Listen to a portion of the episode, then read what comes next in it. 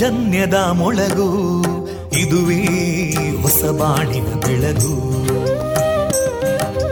ಪಾಂಚಜನ್ಯದ ಮೊಳಗು ಇದುವೇ ಹೊಸ ಬಾಳಿನ ಬೆಳಗು,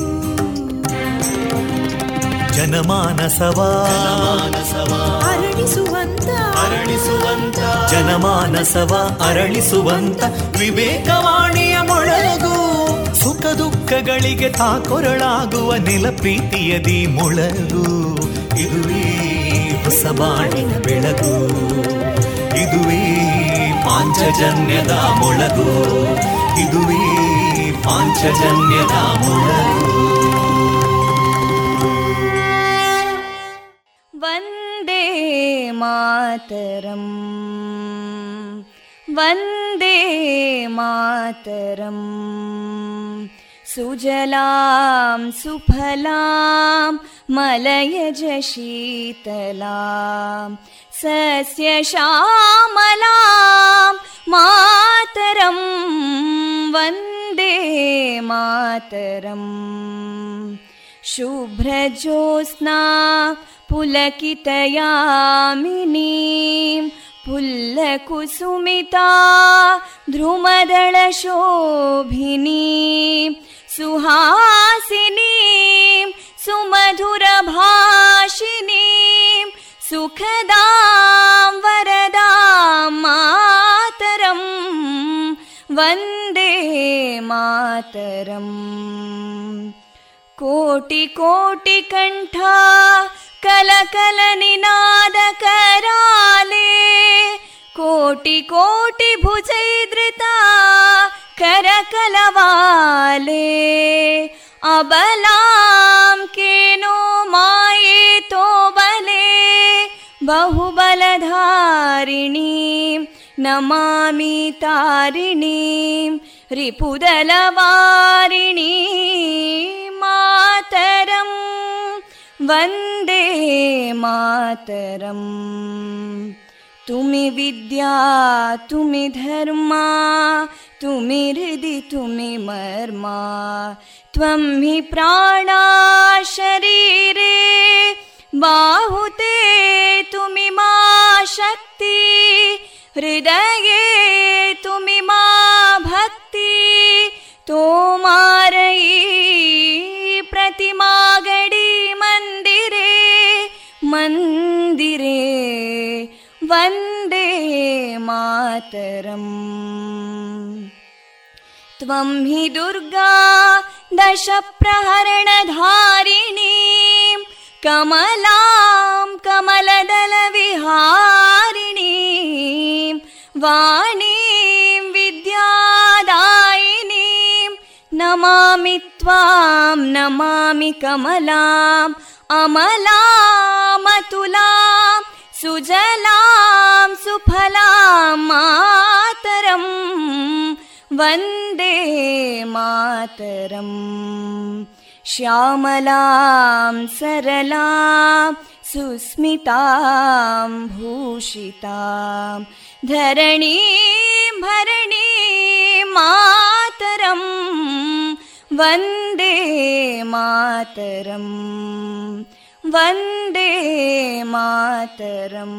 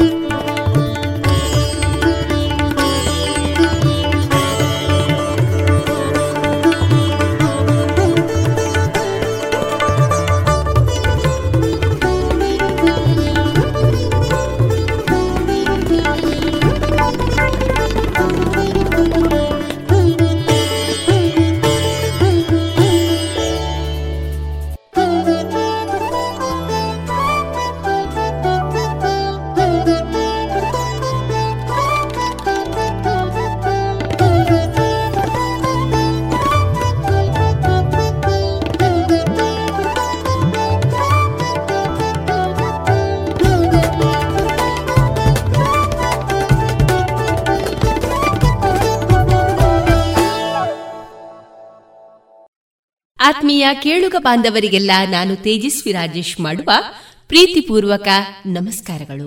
ನೀವು ಕೇಳ್ತಾ ಇದ್ದೀರಾ ವಿವೇಕಾನಂದ ವಿದ್ಯಾವರ್ಧಕ ಸಂಘ ಪ್ರವರ್ತಿತ ಸಮುದಾಯ ಬಾನುಲಿ ಕೇಂದ್ರ radio Panchajanya ninety point eight F M. ಇದು ಜೀವ ಜೀವದ ಸ್ವರ ಸಂಚಾರ. ಆತ್ಮೀಯ ಶ್ರೋತೃ ಬಾಂಧವರಿಗೆಲ್ಲ ಅಕ್ಟೋಬರ್ ಇಪ್ಪತ್ತು ಗುರುವಾರದ ಶುಭಾಶಯಗಳೊಂದಿಗೆ.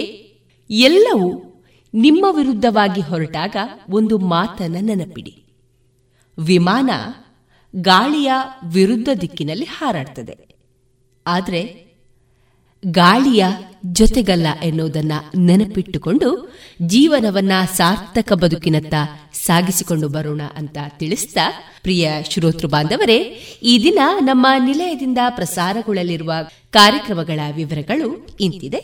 ಮೊದಲಿಗೆ ಶ್ರೀದೇವರ ಭಕ್ತಿಯ ಸ್ತುತಿ, ಮಾರುಕಟ್ಟೆದಾರಣೆ, ಗೀತಾಮೃತ ಬಿಂದು, ಧರ್ಮ ವಿಜ್ಞಾನ ಮತ್ತು ಯುವ ಜನತೆ ಈ ಕುರಿತು ಬೆಟ್ಟಂಪಾಡಿ ಪ್ರಥಮ ದರ್ಜೆ ಕಾಲೇಜು ಪ್ರಾಂಶುಪಾಲರಾದಂತಹ ಡಾ ವರದರಾಜ ಚಂದ್ರಗಿರಿ ಅವರಿಂದ ಮುಂದುವರಿದ ಭಾಷಣ, ಸುಪ್ರಿತಾ ಚರಣ್ ಪಾಲಪ್ಪೆ ಕಡಬ ಅವರಿಂದ ಸ್ವರಚಿತ ಕವನ ವಾಚನ, ದೇಶ ರಕ್ಷಣೆ ನಮ್ಮ ಹೊಣೆ ಇಪ್ಪತ್ತ ಎರಡನೆಯ ಸರಣಿ ಕಾರ್ಯಕ್ರಮದಲ್ಲಿ ಮೂವತ್ತು ವರ್ಷಗಳ ಕಾಲ ಸೇನೆಯಲ್ಲಿ ಸೇವಾ ವೃತ್ತಿಯನ್ನ ಪಡೆದಂತಹ ಶ್ರೀಯುತ ಭಾಸ್ಕರ ನಾಯಕ್ ಹಾರಾಡಿ ಅವರೊಂದಿಗಿನ ವೃತ್ತಿ ಬದುಕಿನ ಅನುಭವದ ಮಾತುಕತೆ, ಕೊನೆಯಲ್ಲಿ ಮಧುರ ಗಾನ ಪ್ರಸಾರಗೊಳ್ಳಲಿದೆ.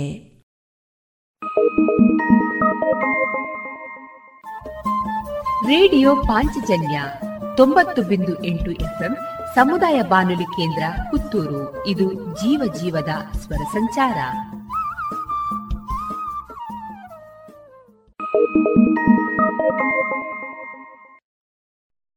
ಇದೀಗ ಭಕ್ತಿ ಗೀತೆಯನ್ನ ಕೇಳೋಣ.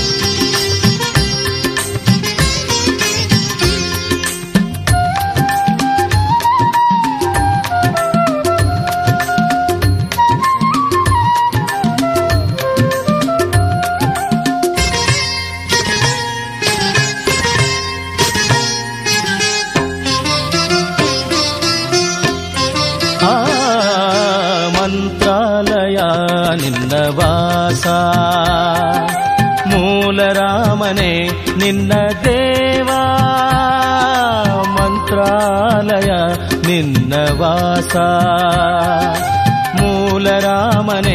ನಿನ್ನ ದೇವಾ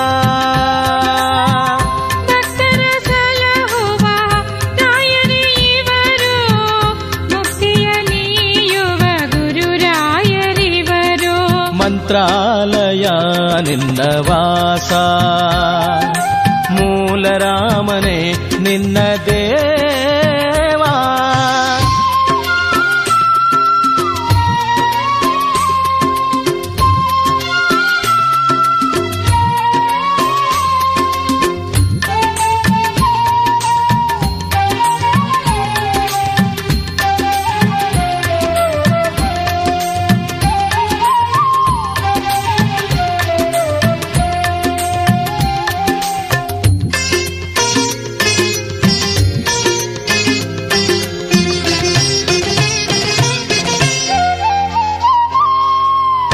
ಹೊಳೆಯುವ ತುಳಸಿ ಮಾಲೆಯ ಧರಿಸಿ ಕರದಲ್ಲಿ ದಂಡ ಕಮಂಡಲ ಹಿಡಿದು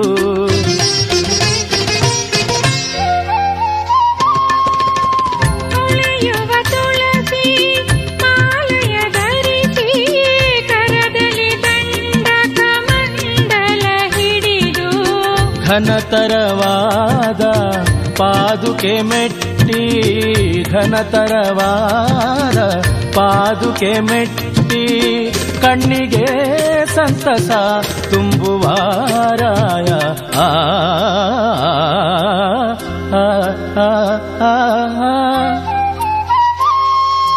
ಮಂತ್ರಾಲಯ ನಿನ್ನ ವಾಸ ಮೂಲರಾಮನೇ ನಿನ್ನ ದೇವಾ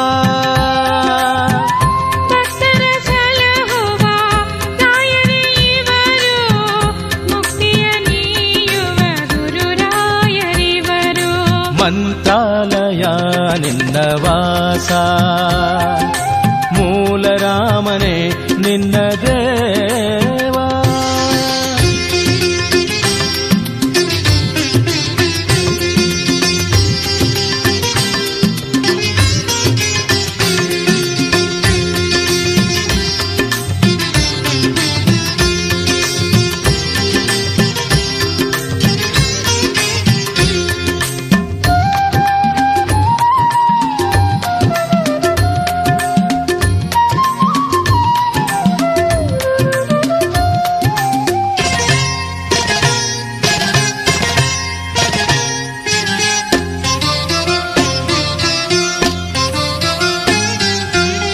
ಪ್ರಥಮದಲ್ಲಿ ಪ್ರಹ್ಲಾದರಾಗಿ ದ್ವಿತೀಯದಲ್ಲಿ ವ್ಯಾಸರಾಗಿ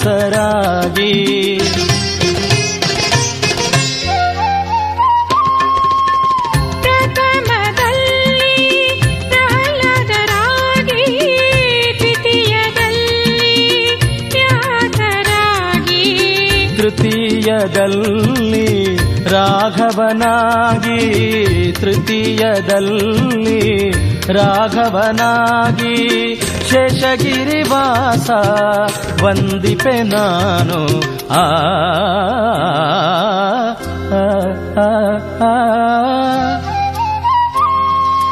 ಮಂತ್ರಾಲಯ ನಿನ್ನ ವಾಸ ಮೂಲರಾಮನೇ ನಿನ್ನ ದೇವಾ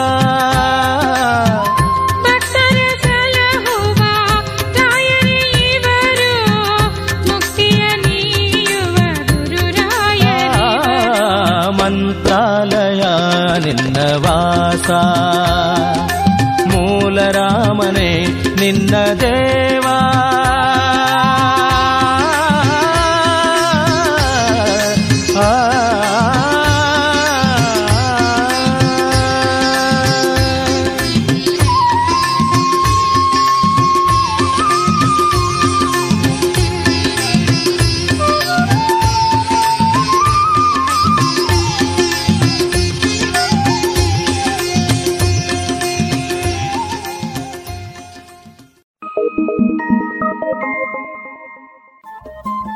ರೇಡಿಯೋ ಪಾಂಚಜನ್ಯ ತೊಂಬತ್ತು ಬಿಂದು ಎಂಟು ಎಫ್ಎಂ ಸಮುದಾಯ ಬಾನುಲಿ ಕೇಂದ್ರ ಪುತ್ತೂರು. ಇದು ಜೀವ ಜೀವದ ಸ್ವರ ಸಂಚಾರ.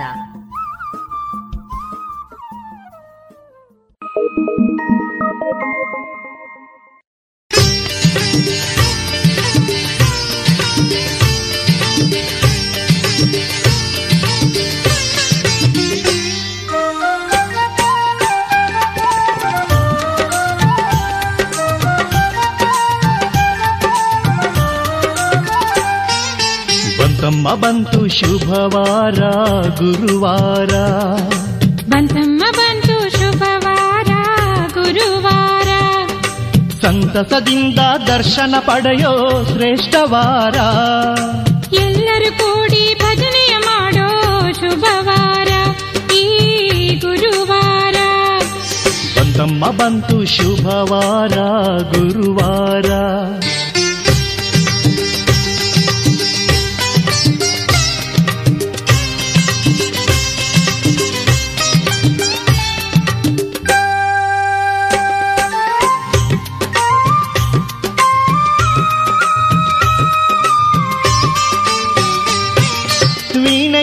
ನೀಡುವ ಮಾಧವನನ್ನು ಕರೆಯೋಣ, ದಿವ್ಯನಾದ ಗಾನವನ್ನು ಕೇಳೋಣ. ವೀಣೆಯ ಮೀಟುವ ಮಾಧವನನ್ನು ಕರೆಯೋಣ, ದಿವ್ಯನಾದ ಗಾನವನ್ನು ಕೇಳೋಣ. ವಾಣಿಯ ವೀಣೆಯ ಜೇಕಾರವನ್ನು ಸವಿಯೋಣ, ನಾವು ಆಲಿಸೋಣ. ಬಂತಮ್ಮ ಬಂತು ಶುಭವಾರ ಗುರುವಾರ, ಸಂತಸದಿಂದ ದರ್ಶನ ಪಡೆಯೋ ಶ್ರೇಷ್ಠವಾರ. ಎಲ್ಲರೂ ಕೂಡಿ ಭಜನೆಯ ಮಾಡೋ ಶುಭವಾರ ಈ ಗುರುವಾರ.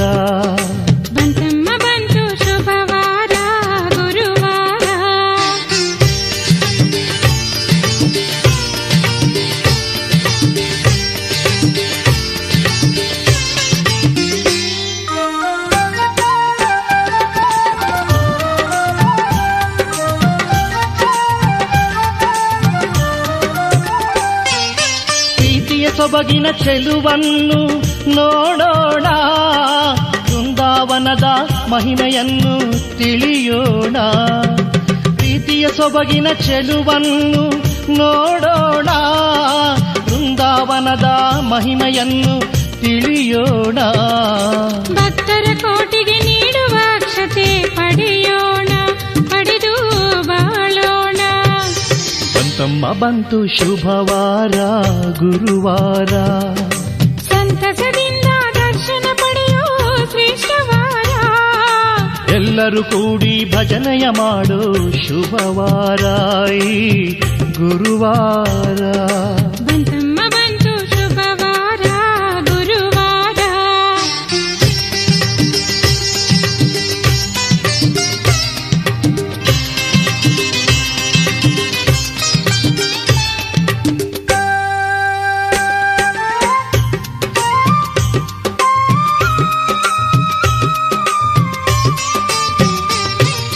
ನಾದೋಂಕಾರದ ಗೀತೆಯನ್ನು ಆಲಿಸೋಣ, ರಾಯರ ಆಶೀರ್ವಾದವನ್ನು ಬೇಡೋಣ.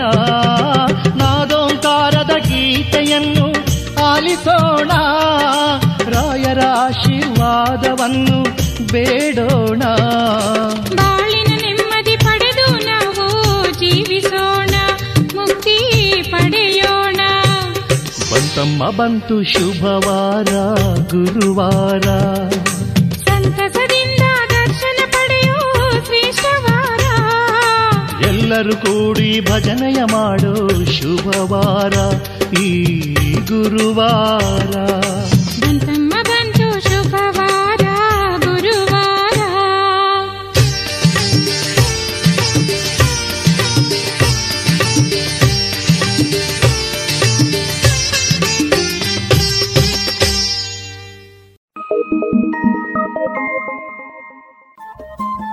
ರೇಡಿಯೋ ಪಾಂಚಜನ್ಯ ತೊಂಬತ್ತು ಬಿಂದು ಎಂಟು ಎಫ್ಎಂ ಸಮುದಾಯ ಬಾನುಲಿ ಕೇಂದ್ರ ಪುತ್ತೂರು. ಇದು ಜೀವ ಜೀವದ ಸ್ವರ ಸಂಚಾರ.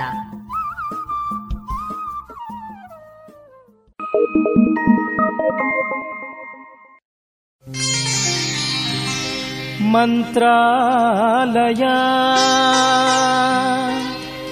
ಮಂತ್ರಾಲಯ ಗುರು ರಾಘವೇಂದ್ರರ ಮಂತ್ರಾಲಯ.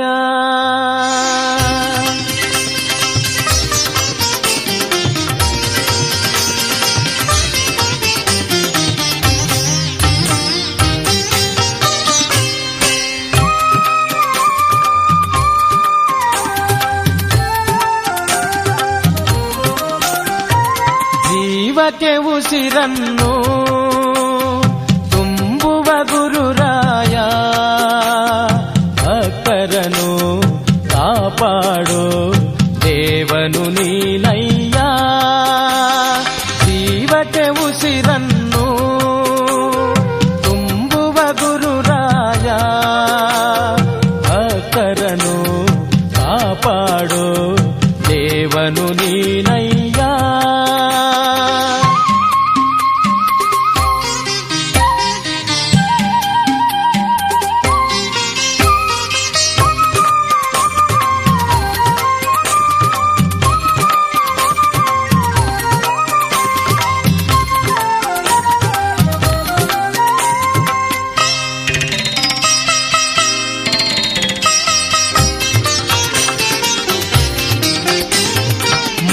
ರಾಘವನು ನೀನು ಸದ್ಗುರುವು ನೀನು ದಯವನ್ನು ತೋರು ನಮಗೆ. ಮಾಧವನು ನೀನು ಸದ್ಗುರುವು ನೀನು ದಯವನ್ನು ತೋರು ನಮಗೆ. ನಿನ್ನಲ್ಲಿ ರಾಮ ನಮ್ಮಲ್ಲಿ ನೀನು ಇರುವಂತೆ ಮಾಡು ತಂದೆ. ಜೀವಕ್ಕೆ ಉಸಿರನ್ನು ತುಂಬುವ ಗುರುರಾಯ, ಭಕ್ತರನ್ನು ಕಾಪಾಡೋ ದೇವನು ನೀನಯ್ಯ.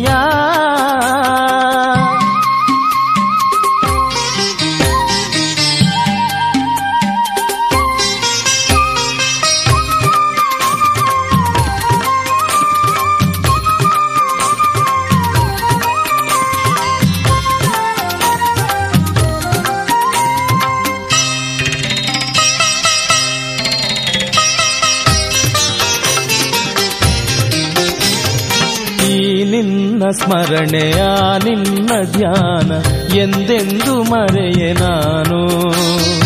ಈ ನಿನ್ನ ಸ್ಮರಣೆ ಆ ನಿನ್ನ ಧ್ಯಾನ ಎಂದೆಂದು ಮರೆಯೆ ನಾನು. ಸದ್ಗತಿಯ ತೋರಿ ನಮ್ಮನ್ನು ಕೊರೆವ ಕರುಣಾಮಯಿಯೇ ನೀನು. ಜೀವಕ್ಕೆ ಉಸಿರನ್ನು ತುಂಬುವ ಗುರುರಾಯ, ಭಕ್ತರನ್ನು ಕಾಪಾಡೋ ದೇವನು ನೀನಯ್ಯ. ಜೀವಕ್ಕೆ ಉಸಿರನ್ನು ತುಂಬುವ ಗುರುರಾಯ, ಭಕ್ತರನ್ನು ಕಾಪಾಡೋ ದೇವನು ನೀನಯ್ಯ. ದೇವನು ನೀನಯ್ಯ, ದೇವನು ನೀನಯ್ಯ.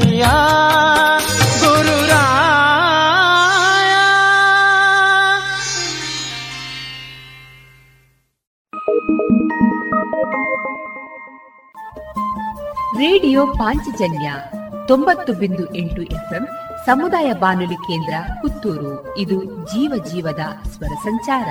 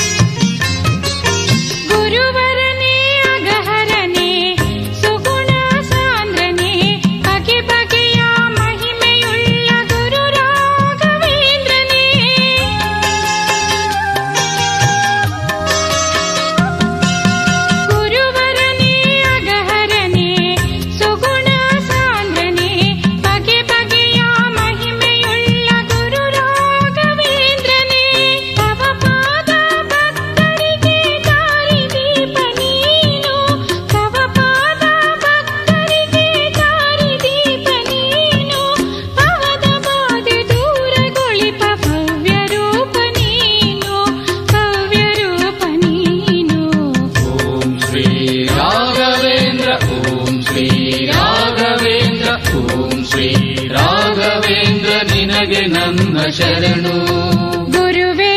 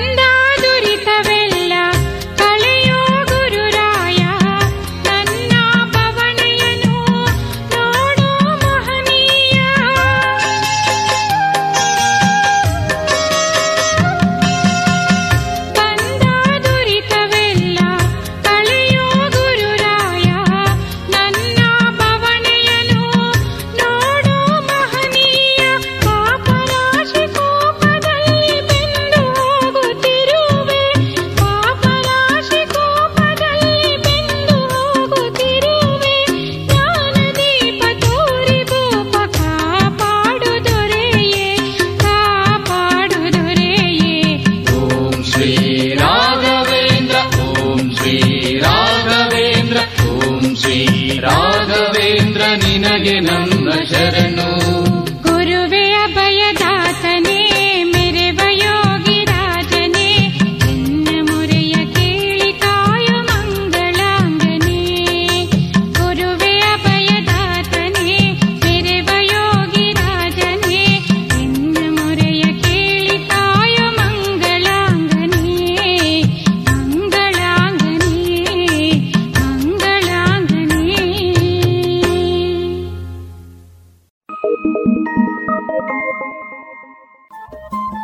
ರೇಡಿಯೋ ಪಾಂಚಜನ್ಯ ತೊಂಬತ್ತು ಬಿಂದು ಎಂಟು ಎಫ್ಎಂ ಸಮುದಾಯ ಬಾನುಲಿ ಕೇಂದ್ರ ಪುತ್ತೂರು. ಇದು ಜೀವ ಜೀವದ ಸ್ವರ ಸಂಚಾರ.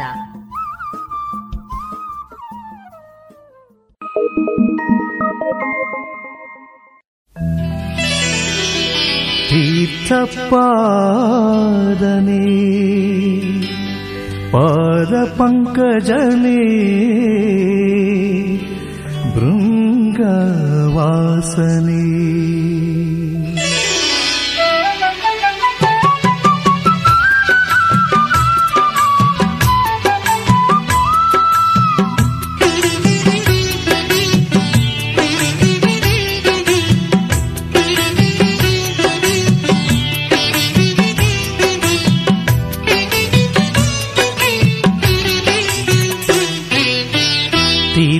ಪಾದನೆ ಪಾದ ಪಂಕಜನಿ ಭೃಂಗವಾಸನಿ ತೀರ್ಥ ಪಾದನಿ ಪಾದ ಪಂಕಜನಿ ಭೃಂಗವಾಸನಿ ಕೃಪಣಾ ವತ್ಸಲನಿ ದಯಾ ಸಿಂಧುನಾಥನಿ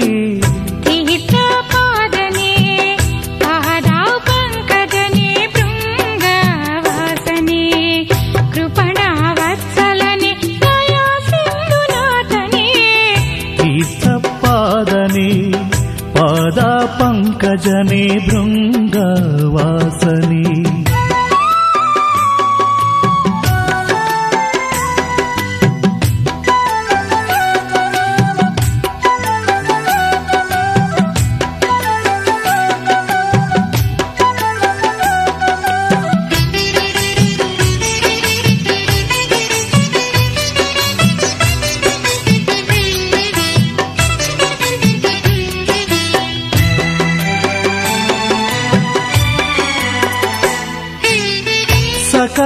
ಭಾಗ್ಯವನು ಕೊಡುವ ದೇವನೇ ಬಾಳನು ಬೆಳಗೋ ಭಕ್ತರ ಪಾಲನೆ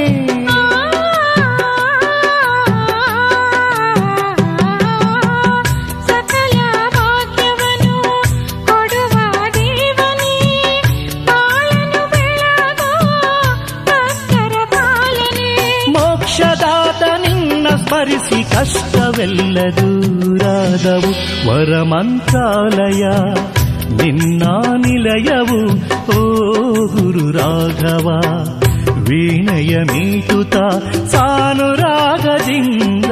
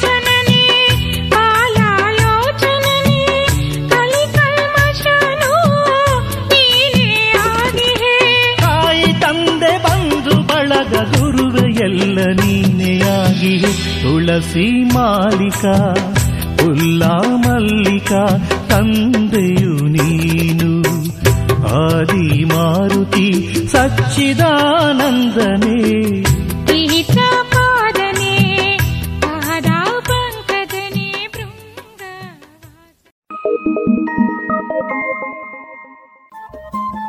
ರೇಡಿಯೋ ಪಾಂಚಜನ್ಯ ತೊಂಬತ್ತು ಬಿಂದು ಎಂಟು ಎಫ್ಎಂ ಸಮುದಾಯ ಬಾನುಲಿ ಕೇಂದ್ರ ಪುತ್ತೂರು. ಇದು ಜೀವ ಜೀವದ ಸ್ವರ ಸಂಚಾರ.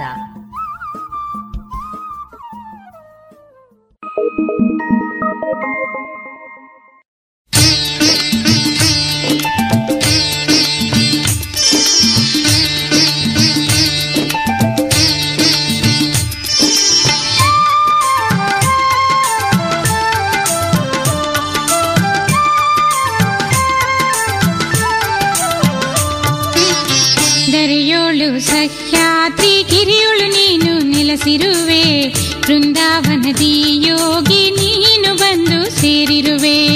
ಧರೆಯೋಳು ಸಹ್ಯಾದ್ರಿ ಗಿರಿಯೊಳು ನೀನು ನೆಲೆಸಿರುವೆ, ಬೃಂದಾವನದಿ ಯೋಗಿ ನೀನು ಬಂದು ಸೇರಿರುವೆ.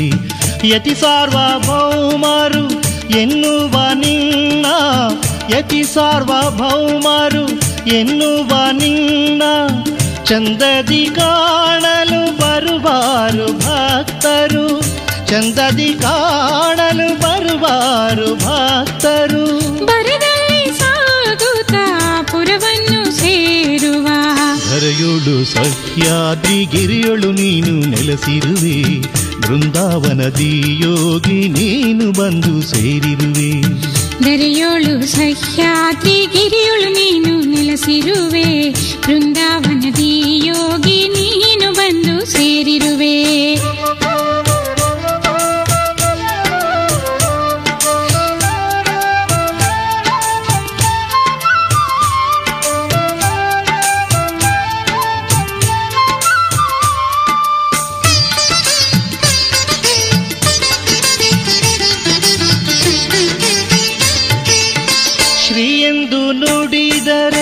ಶ್ರೇಷ್ಠವು ಜೀವನ, ಶ್ರೀ ಎಂದು ನುಡಿದರೆ ಶ್ರೇಷ್ಠವು ಜೀವನ. ನಿನ್ನಂತ ಕರುಣಿಲ್ಲ ಎನ್ನಂತ ಕೃಪಣಿಲ್ಲ, ನಿನ್ನಂತ ಕರುಣಿಲ್ಲ ಎನ್ನಂತ ಕೃಪಣಿಲ್ಲ.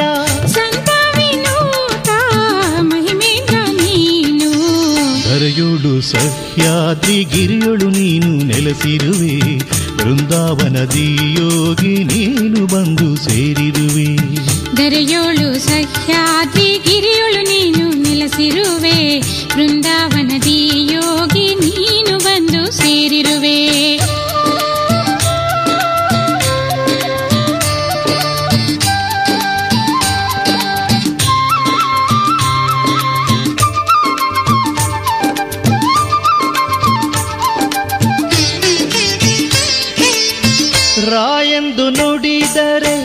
ರೋಗವು ಬಾರದು, ರಾ ಎಂದು ನುಡಿದರೆ ರೋಗವು ಬಾರದು. ಬದುಕಿಲ್ಲದ ಬದುಕನ್ನು ಜೀವಿಸಬಲ್ಲೆವು, ಬದುಕಿಲ್ಲದ ಬದುಕನ್ನು ಜೀವಿಸಬಲ್ಲೆವು.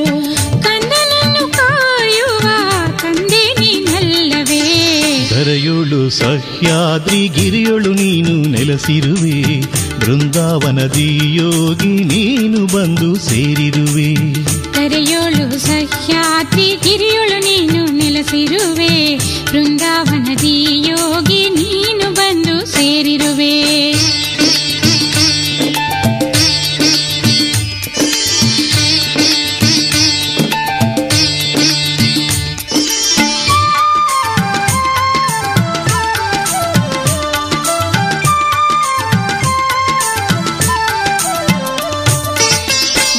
ಎಂದು ನುಡಿದರೆ ಗರ್ವವ ತೊಡೆವೆ, ಘಾ ಎಂದು ನುಡಿದರೆ ಗರ್ವವ ತೊಡೆವೆ. ಪಾಪರಾಶಿಯೆಲ್ಲ ಪರಿಹಾರ ಮಾಡುವೆ, ಪಾಪರಾಶಿಯೆಲ್ಲ ಪರಿಹಾರ ಮಾಡುವೆ. ಪಾವನ ಗಾತ್ರ ದೇವನೇ ನೀನು, ಧರೆಯೋಳು ಸಹ್ಯಾದ್ರಿ ಗಿರಿಯೊಳು ನೀನು ನೆಲೆಸಿರುವೆ, ಬೃಂದಾವನದಿ ಯೋಗಿ ನೀನು ಬಂದು ಸೇರಿರುವೆ. ಧರೆಯೋಳು ಸಹ್ಯಾದ್ರಿ ಗಿರಿಯೊಳು ನೀನು ನೆಲೆಸಿರುವೆ, ಬೃಂದಾವನದಿ ಯೋಗಿ ನೀನು ಬಂದು ಸೇರಿರುವೆ.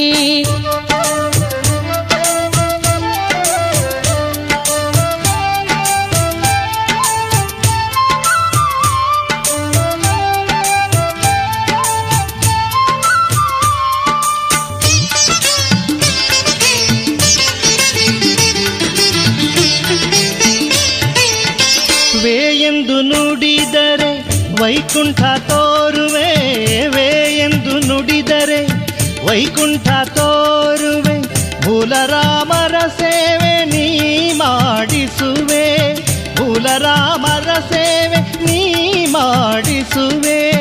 ಭಕ್ತರ ಮುರಿ ಕೇಳು ಸುರಮುನಿ ನೀನು, ಧರೆಯುಳು ಸಹ್ಯಾದ್ರಿ ಗಿರಿಯೊಳು ನೀನು ನೆಲೆಸಿರುವೆ, ಬೃಂದಾವನದಿ ಯೋಗಿ ನೀನು ಬಂದು ಸೇರಿರುವೆ. ಕರೆಯೋಳು ಸಖ್ಯಾತಿ ಗಿರಿಯೋಳು ನೀನು ನೆಲೆಸಿರುವೆ, ಬೃಂದಾವನದಿ ಯೋಗಿ ನೀನು ಬಂದು ಸೇರಿರುವೆ.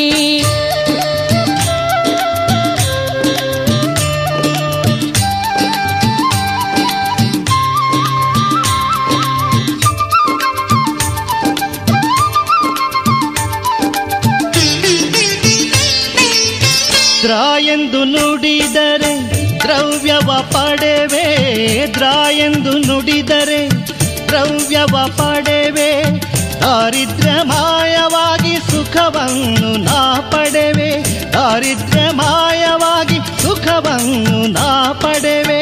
ಸಂಭ್ರಮ ವೀರಜ ಹೊಳೆಯುವ ನವತೇಜ, ಕರೆಯೋಳು ಸಹ್ಯಾದ್ರಿ ಗಿರಿಯೊಳು ನೀನು ನೆಲೆಸಿರುವೆ, ಬೃಂದಾವನದಿ ಯೋಗಿ ನೀನು ಬಂದು ಸೇರಿರುವೆ. ಕರೆಯೋಳು ಸಹ್ಯಾದ್ರಿ ಗಿರಿಯೋಳು ನೀನು ನೆಲೆಸಿರುವೆ, ಬೃಂದಾವನದಿ ಯೋಗಿ ನೀನು ಬಂದು ಸೇರಿರುವೆ. ರಾಘವೇಂದ್ರ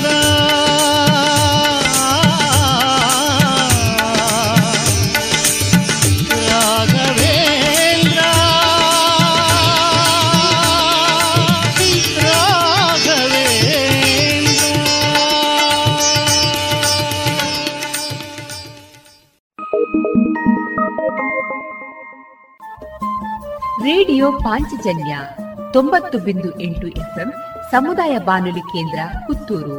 ಇದು ಜೀವ ಜೀವದ ಸ್ವರ ಸಂಚಾರ.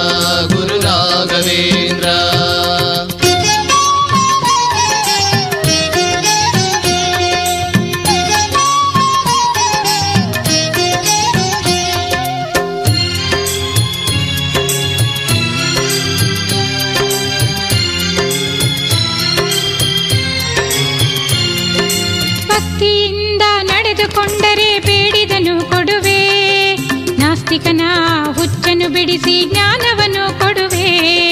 ವಾಮಾಚಾರಿ ಭಕ್ತರ ಕಂಡರೆ ಕೆರಳಿ ಕೆಂಡವಾದೆ, ನಿಷ್ಠೆಯಿಂದ ನಂಬಿದವರಿಗೆ ವರದ ಹಸ್ತ ಕೊಡುವೆ.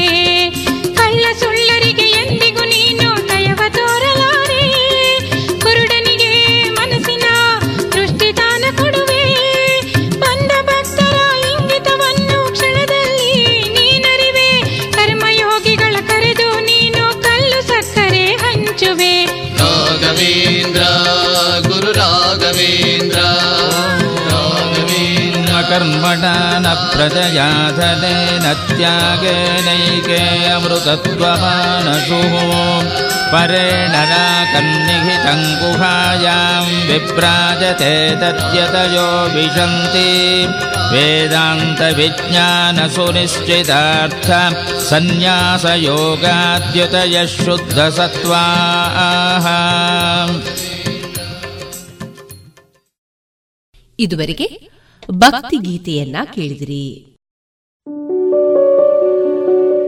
ಶುದ್ಧ ಸಸ್ಯಹಾರಿ south and north special food. ಉತ್ತಮ ಸೇವೆಗೆ ಮೊದಲ ಆದ್ಯತೆ, ಗ್ರಾಹಕರ ಸಂತೃಪ್ತಿಗೆ ಆರೋಗ್ಯಕರ ಆಹಾರ ನೀಡಲು ಸದಾ ಸಿದ್ಧ ಸಂತೃಪ್ತಿ ರೆಸ್ಟೋರೆಂಟ್. ಸುವ್ಯವಸ್ಥಿತ ಎಸಿ ರೂಮ್ ಒಳಗೊಂಡ ಸಂತೃಪ್ತಿಗೆ ಕುಟುಂಬ ಮಿತ್ರರೊಡನೆ ಎಂದೇ ಭೇಟಿ ಕೊಡಿ. Santrupti restaurant, Sachin complex, Darbe, Puttur. ಮಾರುಕಟ್ಟೆ ಧಾರಣೆ ಇಂತಿದೆ.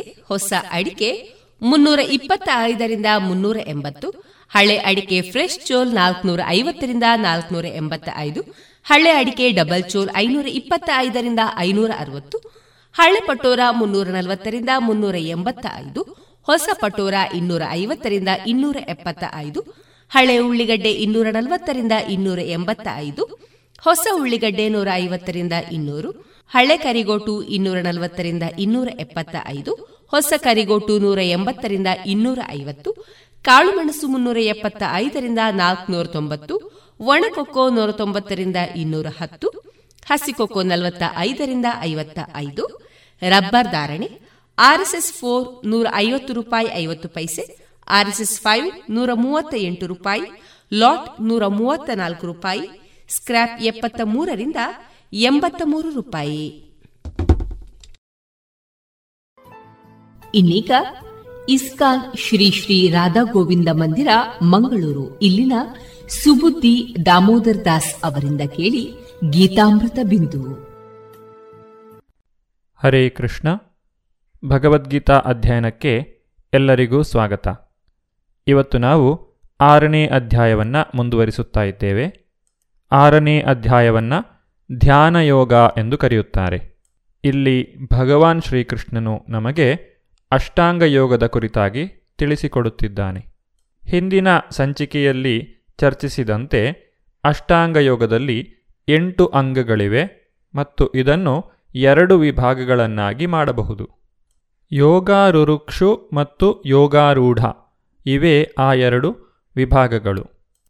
ಆರಂಭಿಕ ಹಂತದಲ್ಲಿ ಯೋಗಿಯನ್ನು ಯೋಗಾರುರುಕ್ಷು ಎಂದು ಕರೆದರೆ, ಮುಂದುವರಿದ ಹಂತದಲ್ಲಿ ಯೋಗಿಯನ್ನು ಯೋಗಾರೂಢ ಎಂದು ಕರೆಯುತ್ತಾರೆ.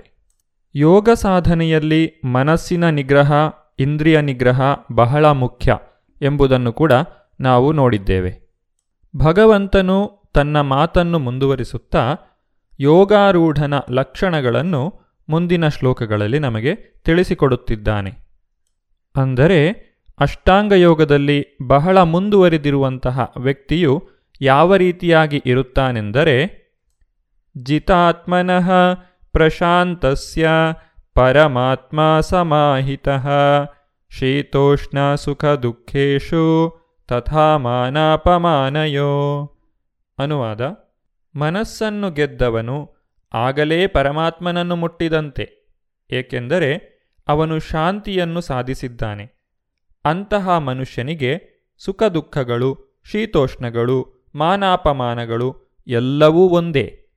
ಪ್ರತಿಯೊಂದು ಜೀವಿಯ ಹೃದಯದಲ್ಲೂ ಭಗವಂತನು ಪರಮಾತ್ಮರೂಪಿಯಾಗಿ ಜೀವಿಸುತ್ತಿದ್ದಾನೆ. ಜೀವಿಯ ಉದ್ಧಾರಕ್ಕಾಗಿ ಪರಮಾತ್ಮನು ಪ್ರತಿಕ್ಷಣವೂ ಕೂಡ ನಮಗೆ ನಿರ್ದೇಶನಗಳನ್ನು ನೀಡುತ್ತಿದ್ದಾನೆ. ಆದರೆ ಭೌತಿಕ ಚಟುವಟಿಕೆಗಳಲ್ಲಿ ತೊಡಗಿರುವಂತಹ ನಾವು ಈ ಮಾತುಗಳನ್ನು ಕೇಳಿಸಿಕೊಳ್ಳುವಂತಹ ಶಕ್ತಿಯನ್ನು ಹೊಂದಿಲ್ಲ. ಆದರೆ ಯಾವಾಗ ವ್ಯಕ್ತಿಯು ಯೋಗಾಭ್ಯಾಸದಿಂದ ಶಾಂತನಾದಾಗ ಆತನು ಪರಮಾತ್ಮನು ಕೊಡುವಂತಹ ನಿರ್ದೇಶನಗಳನ್ನು ಕೇಳಿಸಿಕೊಳ್ಳುವ ಶಕ್ತಿಯನ್ನು ಪಡೆಯುತ್ತಾನೆ. ಪರಮಾತ್ಮನ ಅನುಜ್ಞೆಯಂತೆ ನಡೆದುಕೊಳ್ಳುವಂತಹ ವ್ಯಕ್ತಿಯು ಸಮಾಧಿ ಸ್ಥಿತಿಯನ್ನು ತಲುಪಿದಂತೆ. ಪರಮಾತ್ಮನ ಪ್ರೇರಣೆಯ ಕಾರಣದಿಂದಾಗಿ ವ್ಯಕ್ತಿಯು ದ್ವಂದ್ವಗಳಿಂದ ಮುಕ್ತನಾಗುತ್ತಾನೆ. ಇಂತಹ ವ್ಯಕ್ತಿಗೆ ಯಾವುದೇ ಭೌತಿಕವಾದಂತಹ ಸನ್ಮಾನಗಳಾಗಲಿ ಅವಮಾನಗಳಾಗಲಿ ಆತನನ್ನು ವಿಚಲಿತಗೊಳಿಸುವುದಿಲ್ಲ. ಜ್ಞಾನ ವಿಜ್ಞಾನ ತೃಪ್ತಾತ್ಮ ಕೂಟಸ್ಥೋ ವಿಜಿತೇಂದ್ರಿಯಃ ಯುಕ್ತ ಇತ್ಯುಚ್ಯತೆ ಯೋಗಿ ಸಮಲೋಷ್ರಾಶ್ಮ ಕಾಂಚನಃ. ಅನುವಾದ: ಒಬ್ಬ ಮನುಷ್ಯನು ತಾನು ಗಳಿಸಿದ ಜ್ಞಾನ ಮತ್ತು ಸಾಕ್ಷಾತ್ಕಾರಗಳಿಂದ ಸಂಪೂರ್ಣ ತೃಪ್ತಿಯನ್ನು ಪಡೆದಿದ್ದರೆ ಆತನು ಆತ್ಮಸಾಕ್ಷಾತ್ಕಾರದಲ್ಲಿ ಸ್ಥಿರನಾಗಿರುವನೆಂದೂ ಮತ್ತು ಯೋಗಿಯೆಂದೂ ಹೇಳುತ್ತಾರೆ. ಇಂತಹ ಮನುಷ್ಯನು ಸಮಾಧಿಯಲ್ಲಿದ್ದು ಇಂದ್ರಿಯಗಳನ್ನು ಗೆದ್ದಿರುತ್ತಾನೆ. ಮಣ್ಣಾಗಲಿ ಕಲ್ಲಾಗಲಿ ಅಥವಾ ಚಿನ್ನವಾಗಲಿ ಎಲ್ಲವನ್ನೂ ಆತನು ಒಂದೇ ರೀತಿಯಾಗಿ ಕಾಣುತ್ತಾನೆ. ಭೌತಿಕ ಇಂದ್ರಿಯ ಭೋಗದಲ್ಲಿ ತೊಡಗಿರುವಂತಹ ವ್ಯಕ್ತಿಗೆ ಆಧ್ಯಾತ್ಮಿಕ ವಿಷಯಗಳು ರುಚಿಸುವುದಿಲ್ಲ. ಇದನ್ನು ಒಬ್ಬ ರೋಗಿಯ ಸ್ಥಿತಿಗೆ ಹೋಲಿಸಬಹುದು. ಜ್ವರ ಬಂದಾಗ ನಮಗೆ ಆಹಾರವು ರುಚಿಸುವುದಿಲ್ಲ. ಆದರೆ ಯಾವಾಗ ಈ ರೋಗದಿಂದ ವ್ಯಕ್ತಿಯು ಹೊರಗೆ ಬರುತ್ತಾನೋ ಆಗ ಆತನಿಗೆ ಆಹಾರವು ರುಚಿಸುತ್ತದೆ. ಅಂದರೆ ವ್ಯಕ್ತಿಯು ಯೋಗಾಭ್ಯಾಸದಲ್ಲಿ ತೊಡಗಿ ತನ್ನ ಮನಸ್ಸನ್ನು ಶಾಂತಗೊಳಿಸಿ ಪರಮಾತ್ಮನ ಮಾತುಗಳನ್ನು ಕೇಳಲು ಪ್ರಾರಂಭಿಸಿದಾಗ ಆತನು ಆಧ್ಯಾತ್ಮಿಕವಾದ ಅಮಿತಾನಂದವನ್ನು ಸವಿಯಲು ಅರ್ಹನಾಗುತ್ತಾನೆ. ಭಗವಾನ್ ಶ್ರೀಕೃಷ್ಣನ ದಿವ್ಯವಾದ ನಾಮ ರೂಪ ಗುಣ ಮತ್ತು ಲೀಲೆಗಳ ಆಧ್ಯಾತ್ಮಿಕ ಸ್ವಭಾವವನ್ನು ಅವನು ಅರ್ಥ ಮಾಡಿಕೊಳ್ಳಬಲ್ಲ. ಭಗವದ್ಗೀತೆ ಎಂಬುದು ಒಂದು ಕೃಷ್ಣ ಪ್ರಜ್ಞೆಯ ವಿಜ್ಞಾನ. ಅದನ್ನು ಐಹಿಕ ಪಾಂಡಿತ್ಯ ಮಾತ್ರದಿಂದಲೇ ಯಾರಿಗೂ ಅರ್ಥ ಮಾಡಿಕೊಳ್ಳಲು ಸಾಧ್ಯವಿಲ್ಲ. ಒಬ್ಬ ಪರಿಶುದ್ಧ ಭಕ್ತನ ಸಂಘದಿಂದ ಮಾತ್ರ ನಾವು ಈ ಕೃಷ್ಣ ಪ್ರಜ್ಞೆಯನ್ನು ಬೆಳೆಸಿಕೊಳ್ಳಲು ಸಾಧ್ಯ. ಕೃಷ್ಣ ಪ್ರಜ್ಞೆಯಲ್ಲಿ ಮುಂದುವರಿದಂತಹ ವ್ಯಕ್ತಿಗೆ ಭೌತಿಕ ಐಶ್ವರ್ಯಗಳು ತೃಣಕ್ಕೆ ಸಮಾನವಾಗಿರುತ್ತವೆ. ಕೃಷ್ಣನ ಸೇವೆಗಾಗಿ ಅವುಗಳನ್ನು ಆತನು ಸ್ವೀಕರಿಸಬಹುದೇ ವಿನಃ ತನ್ನ ಸ್ವಂತ ಇಂದ್ರಿಯ ತೃಪ್ತಿಗಾಗಿ ಅದನ್ನು ಯಾವತ್ತೂ ಆತನು ಬಳಸುವುದಿಲ್ಲ. ಸಮಾಜದಲ್ಲಿ ಇರುವಂತಹ ಬೇರೆ ಬೇರೆ ವ್ಯಕ್ತಿಗಳ ಜೊತೆಗೆ ಇಂತಹ ಯೋಗಿಗಳು ಹೇಗೆ ವರ್ತಿಸುತ್ತಾರೆ ಎಂಬುದನ್ನು ಮುಂದಿನ ಶ್ಲೋಕದಲ್ಲಿ ತಿಳಿಸಿದ್ದಾರೆ. ಇದು ಇನ್ನೂ ಮುಂದುವರಿದಂತಹ ಸ್ಥಿತಿ, ಏಕೆಂದರೆ ಹಿಂದಿನ ಶ್ಲೋಕದಲ್ಲಿ ಕೇವಲ ನಿರ್ಜೀವ ವಸ್ತುಗಳ ಕುರಿತಾಗಿ ಹೇಳಿದರೆ ಈ ಶ್ಲೋಕದಲ್ಲಿ ವ್ಯಕ್ತಿಗಳ ಕುರಿತಾಗಿ ಹೇಳಿದ್ದಾರೆ. ಸುಹೃದ್ ಮಿತ್ರ ಅರಿ ಉದಾಸೀನಂ ಮಧ್ಯಸ್ಥ ದ್ವೇಷ್ಯ ಬಂಧುಷು ಸಾಧುಷ್ವಪಿ ಚ ಪಾಪೇಷು ಸಮಬುದ್ಧಿರ್ವಿಶಿಷ್ಯತೆ. ಅನುವಾದ: ಪ್ರಾಮಾಣಿಕ ಹಿತೈಷಿಗಳು, ಪ್ರೀತಿಯ ಮಿತ್ರರು, ಉದಾಸೀನದಿಂದ ಇರುವವರು, ಮಧ್ಯವರ್ತಿಗಳು, ಅಸೂಯಾಪರರು, ಬಂಧುಗಳು, ಶತ್ರುಗಳು, ಸಾಧುಗಳು ಎಲ್ಲರನ್ನೂ ಸಮಭಾವನೆಯಿಂದ ಮನುಷ್ಯನು ಕಾಣಬಲ್ಲವನಾದಾಗ ಆತನನ್ನು ವಿಶೇಷವಾಗಿ ಉನ್ನತನೆಂದು ಪರಿಗಣಿಸುತ್ತಾರೆ. ಅಷ್ಟಾಂಗ ಯೋಗ ಸಾಧನೆಯನ್ನು ಮಾಡುವ ವಿಧಾನದ ಕುರಿತಾಗಿ ಭಗವಂತನು ಈಗ ನಮಗೆ ತಿಳಿಸಿಕೊಡುತ್ತಿದ್ದಾನೆ. ಯೋಗಿ ಯುಂಜೀತ ಸತತಂ ಆತ್ಮಾನಂ ರಹಸಿ ಸ್ಥಿತಃ ಏಕಾಕೀಯತ ಚಿತ್ತಾತ್ಮ ನಿರಾಶೀರ ಪರಿಗ್ರಹ. ಅನುವಾದ: ಯೋಗಿಯು ತನ್ನ ದೇಹ, ಮನಸ್ಸು ಮತ್ತು ಆತ್ಮಗಳನ್ನು ಪರಮಪ್ರಭುವಿನ ಸಂಬಂಧದಲ್ಲಿ ಸದಾ ತೊಡಗಿಸಬೇಕು. ಆತನು ಏಕಾಂತದಲ್ಲಿ ವಾಸ ಮಾಡಬೇಕು ಮತ್ತು ಯಾವಾಗಲೂ ಎಚ್ಚರದಿಂದ ತನ್ನ ಮನಸ್ಸನ್ನು ನಿಯಂತ್ರಣದಲ್ಲಿ ಇಡಬೇಕು. ಆತನು ಬಯಕೆಗಳಿಂದ ಮತ್ತು ಗಳಿಕೆಯ ಆಸೆಯಿಂದ ಮುಕ್ತನಾಗಿರಬೇಕು. ಯೋಗ ಸಾಧನೆಯನ್ನು ಮಾಡುವಂತಹ ವ್ಯಕ್ತಿಯು ಏಕಾಂತ ಸ್ಥಳದಲ್ಲಿ ವಾಸಿಸಬೇಕು ಎಂದು ಇಲ್ಲಿ ಹೇಳಿದ್ದಾರೆ. ಅಂದರೆ ಆತನು ಅಷ್ಟಾಂಗ ಯೋಗವನ್ನು ಅಭ್ಯಾಸ ಮಾಡಲು ಜನಸಾಮಾನ್ಯರಿಂದ ದೂರ ಸರಿಯಬೇಕು. ಪ್ರಶಾಂತವಾದ ಏಕಾಂತವಾದ ಸ್ಥಳವನ್ನು ಆರಿಸಿಕೊಳ್ಳಬೇಕು.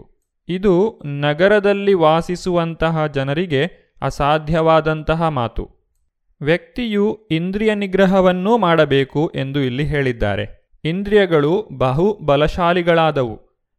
ಈ ಇಂದ್ರಿಯಗಳ ಶಕ್ತಿಯನ್ನು ಅರ್ಥ ಮಾಡಿಕೊಳ್ಳಲು ಐದು ರೀತಿಯ ಜೀವಿಗಳ ಉದಾಹರಣೆಯನ್ನು ನಾವು ನೋಡಬಹುದು.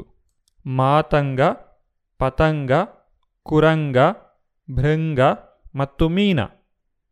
ಐದು ಜ್ಞಾನೇಂದ್ರಿಯಗಳಿಗೆ ಸಂಬಂಧಪಟ್ಟಂತೆ ಈ ಐದು ಜೀವಿಗಳ ಉದಾಹರಣೆಯನ್ನು ಕೊಡುತ್ತಾರೆ. ಮಾತಂಗ ಎಂದರೆ ಆನೆ. ಒಂದು ಗಂಡಾನೆಯನ್ನು ಹಿಡಿಯಲು ಇನ್ನೊಂದು ಹೆಣ್ಣಾನೆಯನ್ನು ಬಳಸುತ್ತಾರೆ. ಪತಂಗವು ಬೆಳಕಿನ ಆಕರ್ಷಣೆಗೆ ಒಳಗಾಗಿ ಬೆಂಕಿಯಲ್ಲಿ ಬಿದ್ದು ಪ್ರಾಣವನ್ನು ಕಳೆದುಕೊಳ್ಳುತ್ತದೆ. ಜಿಂಕೆಗಳು ಬೇಡನು ನುಡಿಸುವಂತಹ ಸಂಗೀತಕ್ಕೆ ಮಾರು ಹೋಗಿ ಆತನ ಬಾಣಕ್ಕೆ ಗುರಿಯಾಗುತ್ತದೆ. ಭೃಂಗವು ಹೂವಿನ ವಾಸನೆಯನ್ನು ಅರಸುತ್ತಾ ಮಕರಂದವನ್ನು ಸವಿಯುತ್ತಾ ಹೂವು ಮುದುಳಿದಾಗ ಅದರೊಳಗೆ ಬಂಧಿಯಾಗಿ ಪ್ರಾಣವನ್ನು ಬಿಡುತ್ತದೆ. ಮೀನು ನೀರಿನಲ್ಲಿ ಎಷ್ಟೊಂದು ಆಹಾರದ ಲಭ್ಯತೆ ಇದ್ದರೂ ಗಾಳದಲ್ಲಿ ಇಟ್ಟಿರುವಂತಹ ಸಣ್ಣ ಮಾಂಸದ ತುಂಡಿಗೆ ಆಸೆಪಟ್ಟು ತನ್ನ ಪ್ರಾಣವನ್ನು ಕಳೆದುಕೊಳ್ಳುತ್ತದೆ. ಈ ರೀತಿ ಕಣ್ಣು, ಕಿವಿ, ಮೂಗು, ನಾಲಿಗೆ, ಚರ್ಮಗಳೆಂಬ ಪಂಚ ಜ್ಞಾನೇಂದ್ರಿಯಗಳಿಗೆ ಬಲಿಯಾಗಿ ಈ ಪ್ರಾಣಿಗಳು ಜೀವವನ್ನು ಕಳೆದುಕೊಳ್ಳುತ್ತವೆ. ಯೋಗಿಯು ಏಕಾಂತ ಸ್ಥಳದಲ್ಲಿದ್ದು ಇಂದ್ರಿಯ ಭೋಗದ ಕುರಿತಾಗಿ ಯೋಚನೆ ಮಾಡಬಾರದು. ಎಲ್ಲ ಇಂದ್ರಿಯಗಳನ್ನು, ಮನಸ್ಸನ್ನು ತನ್ನ ನಿಯಂತ್ರಣಕ್ಕೆ ತೆಗೆದುಕೊಳ್ಳಬೇಕು. ಆದ್ದರಿಂದ ಈ ಅಷ್ಟಾಂಗ ಯೋಗವು ಆಧುನಿಕ ಜೀವನ ಶೈಲಿಯ ಜನರಿಗೆ ಹೇಳಿದ್ದಲ್ಲ. ಇದನ್ನು ಸಾಧಿಸುವುದು ಸುಲಭ ಸಾಧ್ಯವಲ್ಲ. ಹರೇರ್ ನಾಮ ಹರೇರ್ ನಾಮ ಹರೇರ್ ನಾಮೈವ ಕೇವಲಂ ಕಲೌ ನಾತ್ಸೇವ ನಾತ್ಸೇವ ನಾತ್ಸೇವ ಗತಿರನ್ಯಥ. ಬೃಹನ್ ನಾರದೀಯ ಪುರಾಣದಲ್ಲಿ ಬರುವಂತಹ ಈ ಶ್ಲೋಕವು ಏನು ಹೇಳುತ್ತದೆಂದರೆ, ಹರಿನಾಮವನ್ನು ಬಿಟ್ಟರೆ ಈ ಕಲಿಯುಗದಲ್ಲಿ ಆತ್ಮಸಾಕ್ಷಾತ್ಕಾರಕ್ಕೆ ಬೇರೆ ಮಾರ್ಗವೇ ಇಲ್ಲ. ಇದನ್ನು ಮೂರು ಬಾರಿ ಹೇಳುವ ಮೂಲಕ ಇದರ ಗಂಭೀರತೆಯನ್ನು ತಿಳಿಸಿಕೊಟ್ಟಿದ್ದಾರೆ. ಹಾಗಾದರೆ ನಿಜವಾದಂತಹ ವೈರಾಗ್ಯ ಎಂದರೇನು? ಏಕಾಂತ ಸ್ಥಳದಲ್ಲಿ ವಾಸಿಸುವುದು ಎಂದರೇನು? ಇಂದ್ರಿಯಗಳನ್ನು ನಿಗ್ರಹಿಸುವುದು ಎಂದರೇನು? ನಗರಗಳಲ್ಲಿ ವಾಸಿಸುತ್ತಲೇ ವ್ಯಕ್ತಿಯು ಆತ್ಮಸಾಕ್ಷಾತ್ಕಾರವನ್ನು ಪಡೆಯಲು ಹೇಗೆ ಸಾಧ್ಯ? ಶ್ರೀಲ ರೂಪಗೋಸ್ವಾಮಿಯವರು ನಿಜವಾದ ವೈರಾಗ್ಯದ ಕುರಿತಾಗಿ ಭಕ್ತಿರಸಾಮೃತ ಸಿಂಧುವಿನಲ್ಲಿ ತಿಳಿಸಿಕೊಟ್ಟಿದ್ದಾರೆ. ಅನಾಸಕ್ತಸ್ಯ ವಿಷಯಾನ್ ಯಥಾರ್ಹಂ ಉಪಯುಂಜತಃ ನಿರ್ಬಂಧ ಕೃಷ್ಣ ಸಂಬಂಧೇ ಯುಕ್ತಂ ವೈರಾಗ್ಯ ಮುಚ್ಚತೆ. ಪ್ರಾಪಂಚಿಕತೆಯ ಬುದ್ಧಿಯ ಹರಿಸಂಬಂಧಿ ವಸ್ತುನಃ ಮುಮುಕ್ಷುಭಿಃ ಪರಿತ್ಯಾಗೋ ವೈರಾಗ್ಯಂ ಫಲ್ಗುಕತ್ಯತೆ. ಅಂದರೆ ಮನುಷ್ಯನು ಯಾವುದಕ್ಕೂ ಅಂಟಿಕೊಳ್ಳದಿದ್ದಾಗ, ಆದರೆ ಎಲ್ಲವನ್ನೂ ಕೃಷ್ಣ ಸಂಬಂಧದಲ್ಲಿ ಸ್ವೀಕರಿಸಿದಾಗ ಆತನು ಸರಿಯಾದ ರೀತಿಯಲ್ಲಿ ವೈರಾಗ್ಯವನ್ನು ಅಭ್ಯಾಸ ಮಾಡುತ್ತಿದ್ದಾನೆ. ಅದರ ಬದಲು ಪ್ರತಿಯೊಂದನ್ನು ಅದಕ್ಕೆ ಕೃಷ್ಣನೊಡನಿರುವ ಸಂಬಂಧವನ್ನು ತಿಳಿಯದೆ ತಿರಸ್ಕರಿಸುವವನು ತ್ಯಾಗದಲ್ಲಿ ಅಷ್ಟು ಪರಿಪೂರ್ಣನಲ್ಲ ಎಂದು ಇಲ್ಲಿ ಹೇಳುತ್ತಾರೆ. ಎಲ್ಲವನ್ನು ಕೃಷ್ಣನ ಸೇವೆಯಲ್ಲಿ ತೊಡಗಿಸುವ ಮೂಲಕ ವ್ಯಕ್ತಿಯು ನಿಜವಾದ ವೈರಾಗ್ಯವನ್ನು ಸಂಪಾದಿಸಲು ಸಾಧ್ಯ. ಅಷ್ಟಾಂಗ ಯೋಗದ ಅಭ್ಯಾಸದ ಕುರಿತಾಗಿ ಹೆಚ್ಚಿನ ವಿಷಯಗಳನ್ನು ನಾವು ಮುಂದಿನ ಸಂಚಿಕೆಯಲ್ಲಿ ನೋಡೋಣ. ಧನ್ಯವಾದಗಳು. ಹರೇ ಕೃಷ್ಣ. ಇದುವರೆಗೆ ಇಸ್ಕಾನ್ ಶ್ರೀ ಶ್ರೀ ರಾಧಾ ಗೋವಿಂದ ಮಂದಿರ ಮಂಗಳೂರು ಇಲ್ಲಿನ ಸುಬುದ್ಧಿ ದಾಮೋದರ ದಾಸ್ ಅವರಿಂದ ಗೀತಾಮೃತ ಬಿಂದು ಆಲಿಸಿದ್ರಿ.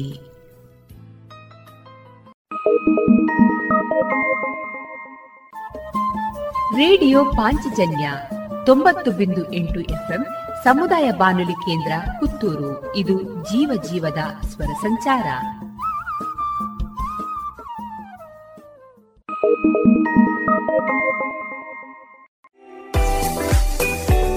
ರುಚಿಕರ ತಿಂಡಿ ತಿನಿಸು, ಉತ್ತಮ ಗುಣಮಟ್ಟದ ಶುಚಿ ರುಚಿ ಆಹಾರ, ಪಾರ್ಸೆಲ್ ಮತ್ತು ಕ್ಯಾಟರಿಂಗ್ ವ್ಯವಸ್ಥೆಯೊಂದಿಗೆ ಕಳೆದ ನಲವತ್ತ ಎರಡು ವರ್ಷಗಳಿಂದ ಕಾರ್ಯನಿರ್ವಹಿಸುತ್ತಿದೆ ಹೋಟೆಲ್ ಹರಿಪ್ರಸಾದ್. ಗ್ರಾಹಕರ ಸೇವೆಗೆ ಸದಾ ಸಿದ್ಧ. ಇಲ್ಲೇ ಭೇಟಿ ಕೊಡಿ ಹೋಟೆಲ್ ನ್ಯೂ ಹರಿಪ್ರಸಾದ್, ಬಳುವಾರು, ಪುತ್ತೂರು. ದೂರವಾಣಿ ಸಂಖ್ಯೆ ಎಂಟು ಒಂದು ಸೊನ್ನೆ ಐದು ಸೊನ್ನೆ ಮೂರು ಒಂದು ಏಳು ಒಂಬತ್ತು ಆರು. ಇದೀಗ ಧರ್ಮ ವಿಜ್ಞಾನ ಮತ್ತು ಯುವ ಜನತೆ ಈ ಕುರಿತು ಬೆಟ್ಟಂಪಾಡಿ ಪ್ರಥಮ ದರ್ಜೆ ಕಾಲೇಜು ಪ್ರಾಂಶುಪಾಲರಾದಂತಹ ಡಾಕ್ಟರ್ ವರದರಾಜ ಚಂದ್ರಗಿರಿ ಅವರಿಂದ ಮುಂದುವರಿದ ಭಾಷಣವನ್ನ ಕೇಳೋಣ. ಬಂಗಾಳದಲ್ಲಿ ಹುಟ್ಟಿ ಒಂದು ಹೊತ್ತಿನ ಊಟಕ್ಕೂ ಗತಿ ಇಲ್ಲದೆ, ಒಂದು ಹೊತ್ತಿನ ರೊಟ್ಟಿಗೆ ಗತಿ ಇಲ್ಲದೆ ಬಹಳ ಕಷ್ಟಪಟ್ಟು ಬಡತನದಿಂದ ಬಂದಂತ ಒಬ್ಬ ಮಣಿ ಭೌಮಿಕ್ ಅಂತ ಹೇಳುವಂತ ಒಬ್ಬ ಹುಡುಗ ಆಮೇಲೆ ಕಲ್ಕತ್ತಾದ ಐ ಐ ಟಿಯಲ್ಲಿ ವಿದ್ಯಾಭ್ಯಾಸ ಮಾಡ್ತಾನೆ, ಉನ್ನತ ವ್ಯಾಸಂಗಕ್ಕೆ ವಿದೇಶಕ್ಕೆ ಅಮೆರಿಕಕ್ಕೆ ಹೋಗ್ತಾನೆ. ಆ ವ್ಯಕ್ತಿ ಲೇಸರ್ ಟೆಕ್ನಾಲಜಿಯಲ್ಲಿ ಅದ್ಭುತವಾದ ಸಾಧನೆ ಮಾಡ್ತಾರೆ. ಇವತ್ತು ಲೇಸರ್ ಚಿಕಿತ್ಸೆ ಅಂತ ಕರಿತೇವಲ್ವಾ, ಅದರ ಪೇಟೆಂಟ್ ಅವರ ಕೈಯಲ್ಲಿದೆ. ಸಾವಿರಗಟ್ಟಲೆ ಡಾಲರ್ ಗಟ್ಟಲೆ ಸಂಪಾದಿಸ್ತಾರೆ. ಜಗತ್ತಿನ ಅಮೆರಿಕದ ಅತ್ಯಂತ ದೊಡ್ಡ ಶ್ರೀಮಂತರ ಪಟ್ಟಿಯಲ್ಲಿ ಮಣಿ ಭೌಮಿಕನ ಹೆಸರು ಕೂಡ ಇದೆ. ಅವರು ಇತ್ತೀಚೆಗೆ ಒಂದು ಪುಸ್ತಕ ಬರೆದಿದ್ದಾರೆ, ಕೋಡ್ ನೇಮ್ ಗಾಡ್ ಅಂತ ಇಂಗ್ಲಿಷ್ನಲ್ಲಿ ಪುಸ್ತಕದ ಹೆಸರು. ಅದರ ಕನ್ನಡ ಟ್ರಾನ್ಸ್ಲೇಷನ್ ಬಂದಿದೆ, ದೇವರು ಎಂಬ ಸಂಕೇತನಾಮಾನ್. ಆ ಪುಸ್ತಕದ ಕೊನೆಯಲ್ಲಿ ಅವರು ಹೇಳ್ತಾರೆ, ಇಷ್ಟೆಲ್ಲ ಸಂಪಾದನೆ ಮಾಡಿ ಇಷ್ಟೆಲ್ಲ ಸಿಕ್ಕಿದಂತಹ ಈ ಸಂಪತ್ತು ನನಗೆ ಯಾವ ನೆಮ್ಮದಿಯನ್ನು ಕೊಡುವುದಿಲ್ಲ ಅಂತ ಆದರೆ ಈ ಸಂಪತ್ತಿನಿಂದ ನನಗೇನಾಗಬೇಕಾಗಿದೆ? ನನಗೆ ಬೇಕಾದ ನೆಮ್ಮದಿ ಎಲ್ಲಿ ಸಿಗ್ತದೆ ಅಂತಂದ್ರೆ, ಅವರು ಪುನಃ ಹೇಳ್ತಾರೆ, ನನಗೆ ನನ್ನ ಭಾರತೀಯ ಅಧ್ಯಾತ್ಮ ಹೇಳಿಕೊಟ್ಟ ಶಾಂತಿಯಲ್ಲಿ ಸಿಗ್ತದೆ ಅಂತ ಹೇಳ್ತಾರೆ, ಧ್ಯಾನದಲ್ಲಿ ಸಿಗ್ತದೆ ಅಂತ ಹೇಳ್ತಾರೆ. ಒಂದು ಇಡೀ ಚಾಪ್ಟರ್ ಅನ್ನ ಧ್ಯಾನ ಅಂದ್ರೆ ಏನು ಅಂತ ಹೇಳ್ಕೊಡ್ತಾರೆ ಅವರು. ಇದೆಲ್ಲಿಂದ ಬಂತಿದು? ಈ ಎಲ್ಲ ಉದಾಹರಣೆಗಳ ಮೂಲಕ ನಾನು ಏನು ಹೇಳಲಿಕ್ಕೆ ಬಯಸಿದ್ದು ಅಂತಂದ್ರೆ, ನೀವು ವಿಶೇಷವಾಗಿ ಯುವ ಜನತೆ ವಿದ್ಯಾರ್ಥಿಗಳು, ನೀವು ಸೈನ್ಸನ್ನೇ ಕಲೀರಿ, ಕಾಮರ್ಸನ್ನೇ ಕಲೀರಿ, ಇನ್ಯಾವುದೋ ಶಿಸ್ತುಗಳನ್ನು ನೀವು ಡಿಸಿಪ್ಲಿನ್ಗಳನ್ನು ಅಧ್ಯಯನ ಮಾಡಿ. ಆದರೆ ನಮ್ಮಲ್ಲಿ ಇಂಥ ಅನೇಕ ಅದ್ಭುತಗಳಿತ್ತು ಎನ್ನುವ ಒಂದು ಕ್ಯೂರಿಯಾಸಿಟಿಯನ್ನಾದರೂ ಬೆಳೆಸಿ.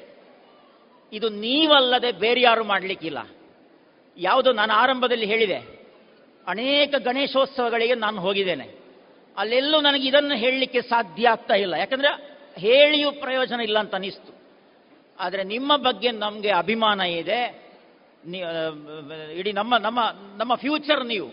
ಹಾಗಾಗಿ ನಿಮಗೆ ಇದರ ಬಗ್ಗೆ, ಇಲ್ಲಿರುವಂಥವರಿಗೆ ಕೆಲವರಿಗಾದರೂ ಇದರ ಬಗ್ಗೆ ಒಂದು ಆಸಕ್ತಿ ಹುಟ್ಟಲಿಕ್ಕೆ ಸಾಧ್ಯ ಆದರೆ ಅದು ನಾಳೆ ಸಮಾಜಕ್ಕೆ ದೊಡ್ಡ ಪ್ರಯೋಜನ ಆಗ್ಬೋದು ಎನ್ನುವ ದೃಷ್ಟಿಯಿಂದ ಈ ಸಂದರ್ಭದಲ್ಲಿ ಫಿಸಿಕ್ಸ್ ಅನ್ನು ತರಲಿಕ್ಕೆ ಪ್ರಯತ್ನ ಪಟ್ಟೆ. ವಿದ್ಯಾರ್ಥಿಗಳೇ, ನಾನು ಹೇಳಿದ್ದು ಫಿಸಿಕ್ಸಿನ ಒಳಗಿನ ಒಂದು ಚಿಕ್ಕ ಅಂಶವನ್ನು. ಇಷ್ಟು ಮಾತ್ರ ಅಲ್ಲ, ಇನ್ನೂ ಸುಮಾರಿದೆ, ನಾನು ಅದನ್ನು ಹೇಳಲಿಕ್ಕೆ ಸಮರ್ಥನ ಅಲ್ಲ. ಇಷ್ಟೇ ಅದ್ಭುತಗಳು ಮ್ಯಾಥಮೆಟಿಕ್ಸಲ್ಲಿದೆ, ನಮ್ಮ ಗಣಿತಶಾಸ್ತ್ರದಲ್ಲಿದೆ, ಖಗೋಲಶಾಸ್ತ್ರದಲ್ಲಿದೆ, ಸ್ಪೇಸ್ ಫಿಸಿಕ್ಸ್ ಅಂತ ಏನು ಕರಿತೇವೆ ಅದರಲ್ಲೂ ಇದೆ.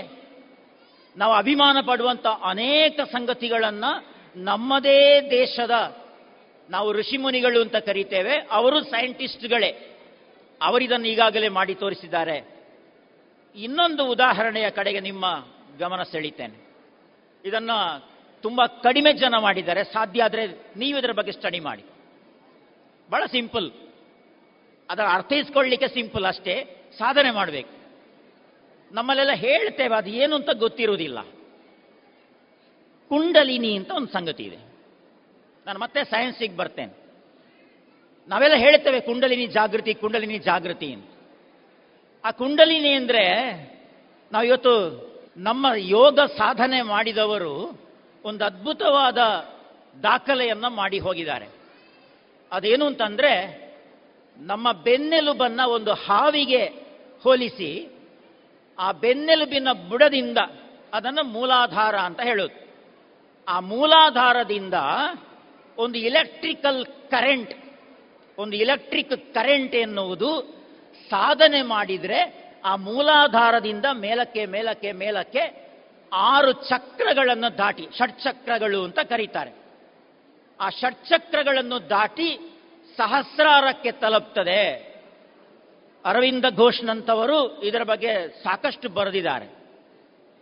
ಇಲ್ಲಿ ಯಾಕಿದನ್ನು ಉಲ್ಲೇಖ ಮಾಡಿದ್ದು ಅಂತಂದರೆ, ಆ ಮೂಲಾಧಾರ ಎನ್ನುವುದರ ಸ್ಥಾನಾಧಿಪತಿ ಒಡೆಯ ಗಣಪತಿ.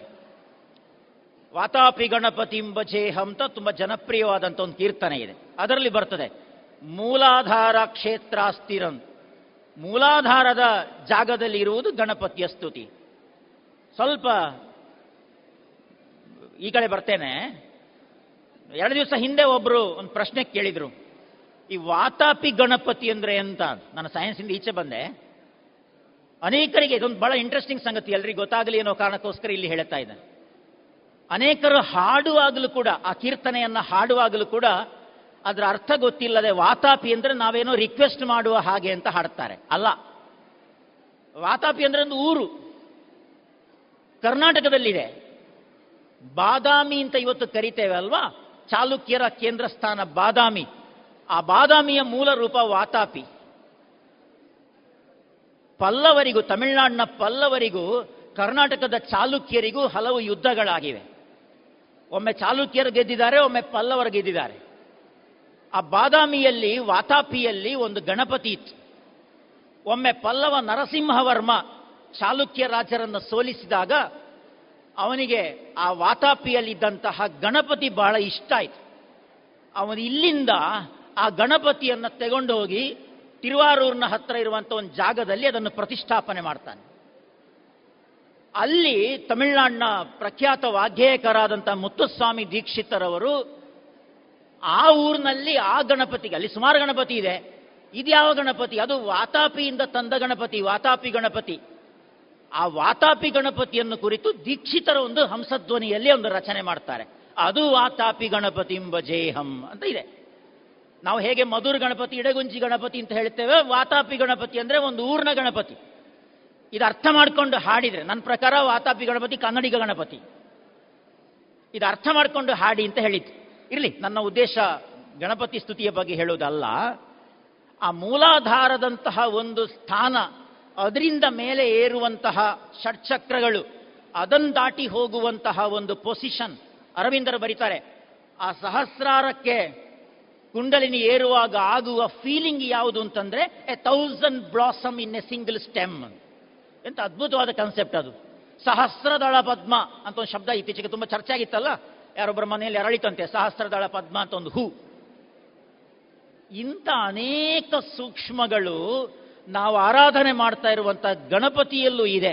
ಯಾರೋ ಬಗ್ಗೆ ವಿದೇಶಿ ಇದನ್ನು ಅಧ್ಯಯನ ಮಾಡ್ತಾನೆ, ಜಾನ್ ವುಡ್ರೋಫ್ ಎನ್ನುವ ಒಂದು ಪುಸ್ತಕನೇ ಬರೀತಾನೆ ಕುಂಡಲಿನಿಯ ಬಗ್ಗೆ.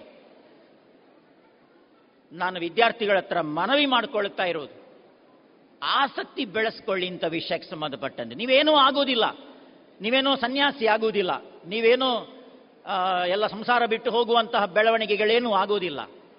ಒಂದು ಕ್ಯೂರಿಯಾಸಿಟಿ ಇಡಿ. ನಮ್ಮ ಅಧ್ಯಾತ್ಮದ ಹಿಂದೆ ಅನೇಕ ಸಂಗತಿಗಳು, ನೀವು ಇವತ್ತೇನು ಸೈನ್ಸ್ ಅಂತ ಕರಿತೀರಿ, ಆ ಸೈನ್ಸಿಗೆ ಸಂಬಂಧಪಟ್ಟ ಅನೇಕ ಸಂಗತಿಗಳು ನಿಮಗೆ ಸಿಗ್ತವೆ. ಇನ್ನೊಂದು, ಇನ್ನೆರಡು ವಿಚಾರ ಹೇಳಿ ಮುಗಿಸ್ತೇನೆ. ಇನ್ನೊಂದು ವಿಚಾರಕ್ಕೆ ಬರ್ತೇನೆ. ಇದು ಸೈನ್ಸ್ ಅಲ್ಲ, ಸೈನ್ಸ್ನೊಟ್ಟಿಗೆ ಬರುವಂಥ ಒಂದು ಟೆಕ್ನಾಲಜಿ ಇದೆ.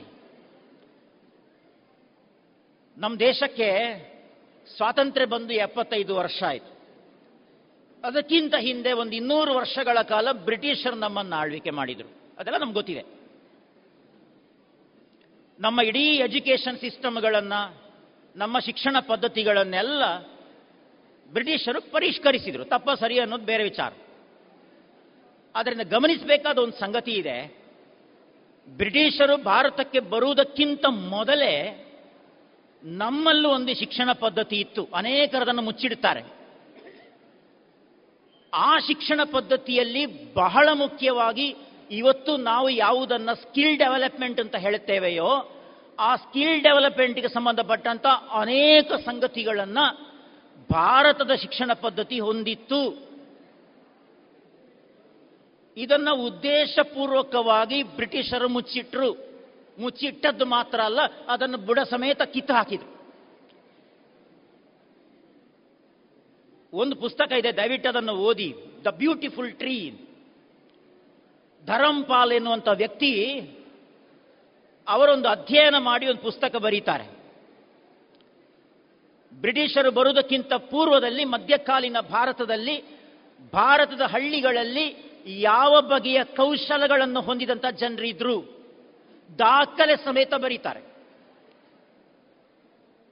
ಗಾಂಧೀಜಿ ಒಂದು ಉಲ್ಲೇಖ ಮಾಡ್ತಾರೆ, ಬ್ರಿಟಿಷರು ಕೇವಲ ನಮ್ಮಲ್ಲಿರುವುದನ್ನು ದೋಚಿಕೊಂಡು ಹೋದರೆ ಬೇಜಾರು ಇರ್ತಿರಲಿಲ್ಲ, ದೋಚಲಿಕ್ಕೆ ಬಂದವರಲ್ಲ.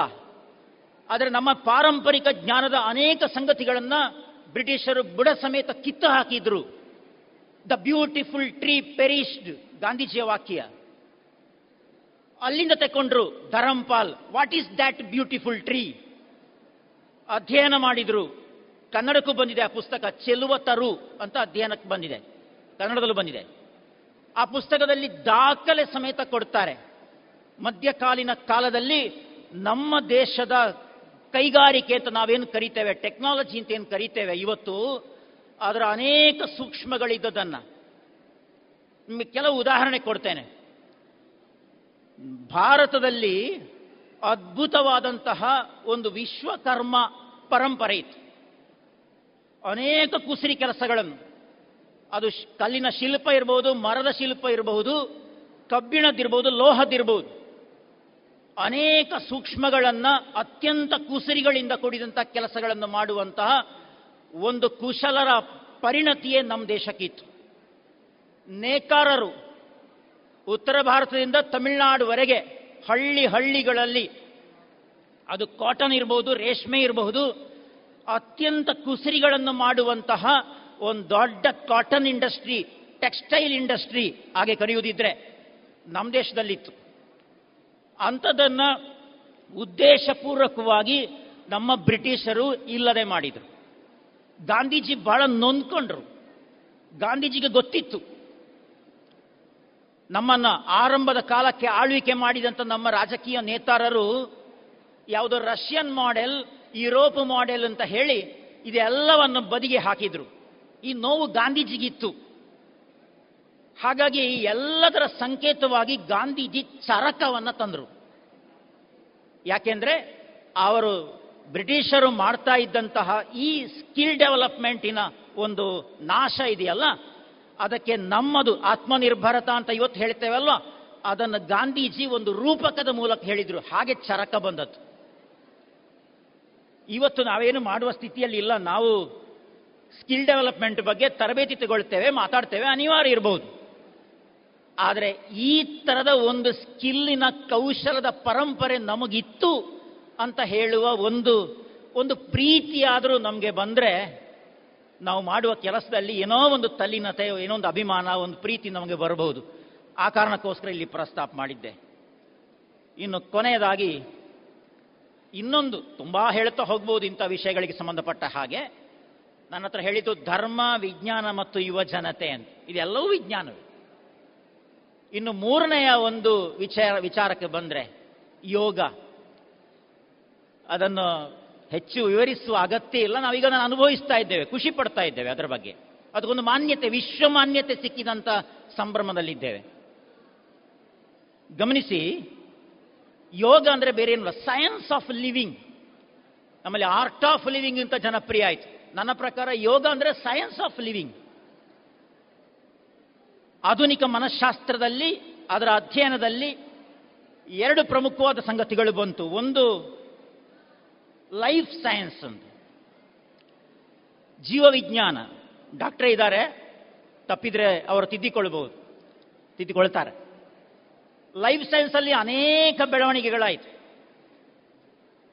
ನಮ್ಮಲ್ಲಿ D N A R N ಎಗಳ ಸಂಶೋಧನೆಯಿಂದ ಪ್ರಾರಂಭ ಆದಂತಹ ನಮ್ಮ ವೈಜ್ಞಾನಿಕ ಕ್ಷೇತ್ರ ಕೊನೆಗೂ ಎಲ್ಲಿಗೆ ಬಂದು ನಿಂತಿದೆ ಅಂತಂದರೆ, ಇವತ್ತು ನಾವು ಕಿಡ್ನಿ ಟ್ರಾನ್ಸ್ಪ್ಲಾಂಟ್ಗಳನ್ನು ಮಾಡಿ ಆಗಿರ್ಬೋದು, ಹಾರ್ಟ್ ಟ್ರಾನ್ಸ್ಪ್ಲಾಂಟ್ಗಳನ್ನೆಲ್ಲ ಮಾಡಿ ಆಗಿರ್ಬೋದು.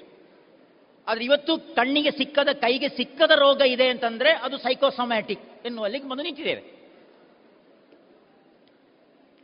ನ್ಯೂರೋಸ್ ಲೈಫ್ ಸೈನ್ಸಿನ ಅನೇಕ ಸೂಕ್ಷ್ಮಗಳನ್ನೆಲ್ಲ ದಾಟಿ ಬಂದು ಇವತ್ತು ವೈಜ್ಞಾನಿಕ ಕ್ಷೇತ್ರ, ವೈದ್ಯಕೀಯ ಕ್ಷೇತ್ರ ಆತ್ಯಂತಿಕವಾಗಿ ಒಂದೊಂದು ಹ್ಯೂಮನ್ ಕೂಡ ಬೇರೆ ಬೇರೆ. ಅನೇಕ ಸಂಗತಿಗಳು ಹೊರಗಿಂದ ಬಂದದ್ದಲ್ಲ, ಅದು ಒಳಗಿಂದ ಬಂದದ್ದು. ಹಾಗಾಗಿ ಸ್ವನಿಯಂತ್ರಣ ಎನ್ನುವುದೇ ಹೊಸ ಸವಾಲಿಗಿರುವಂತಹ ದಾರಿ ಅಂತ ಇವತ್ತು ವೈದ್ಯಕೀಯ ಕ್ಷೇತ್ರ ಹೇಳ್ತಾ ಇದೆ. ನಮ್ಮ ಯೋಗ ಇದೇ ಲೈಫ್ ಸ್ಟೈಲನ್ನು ಹಿಂದಿನಿಂದಲೂ ಹೇಳ್ತಾ ಇದ್ದದ್ದು.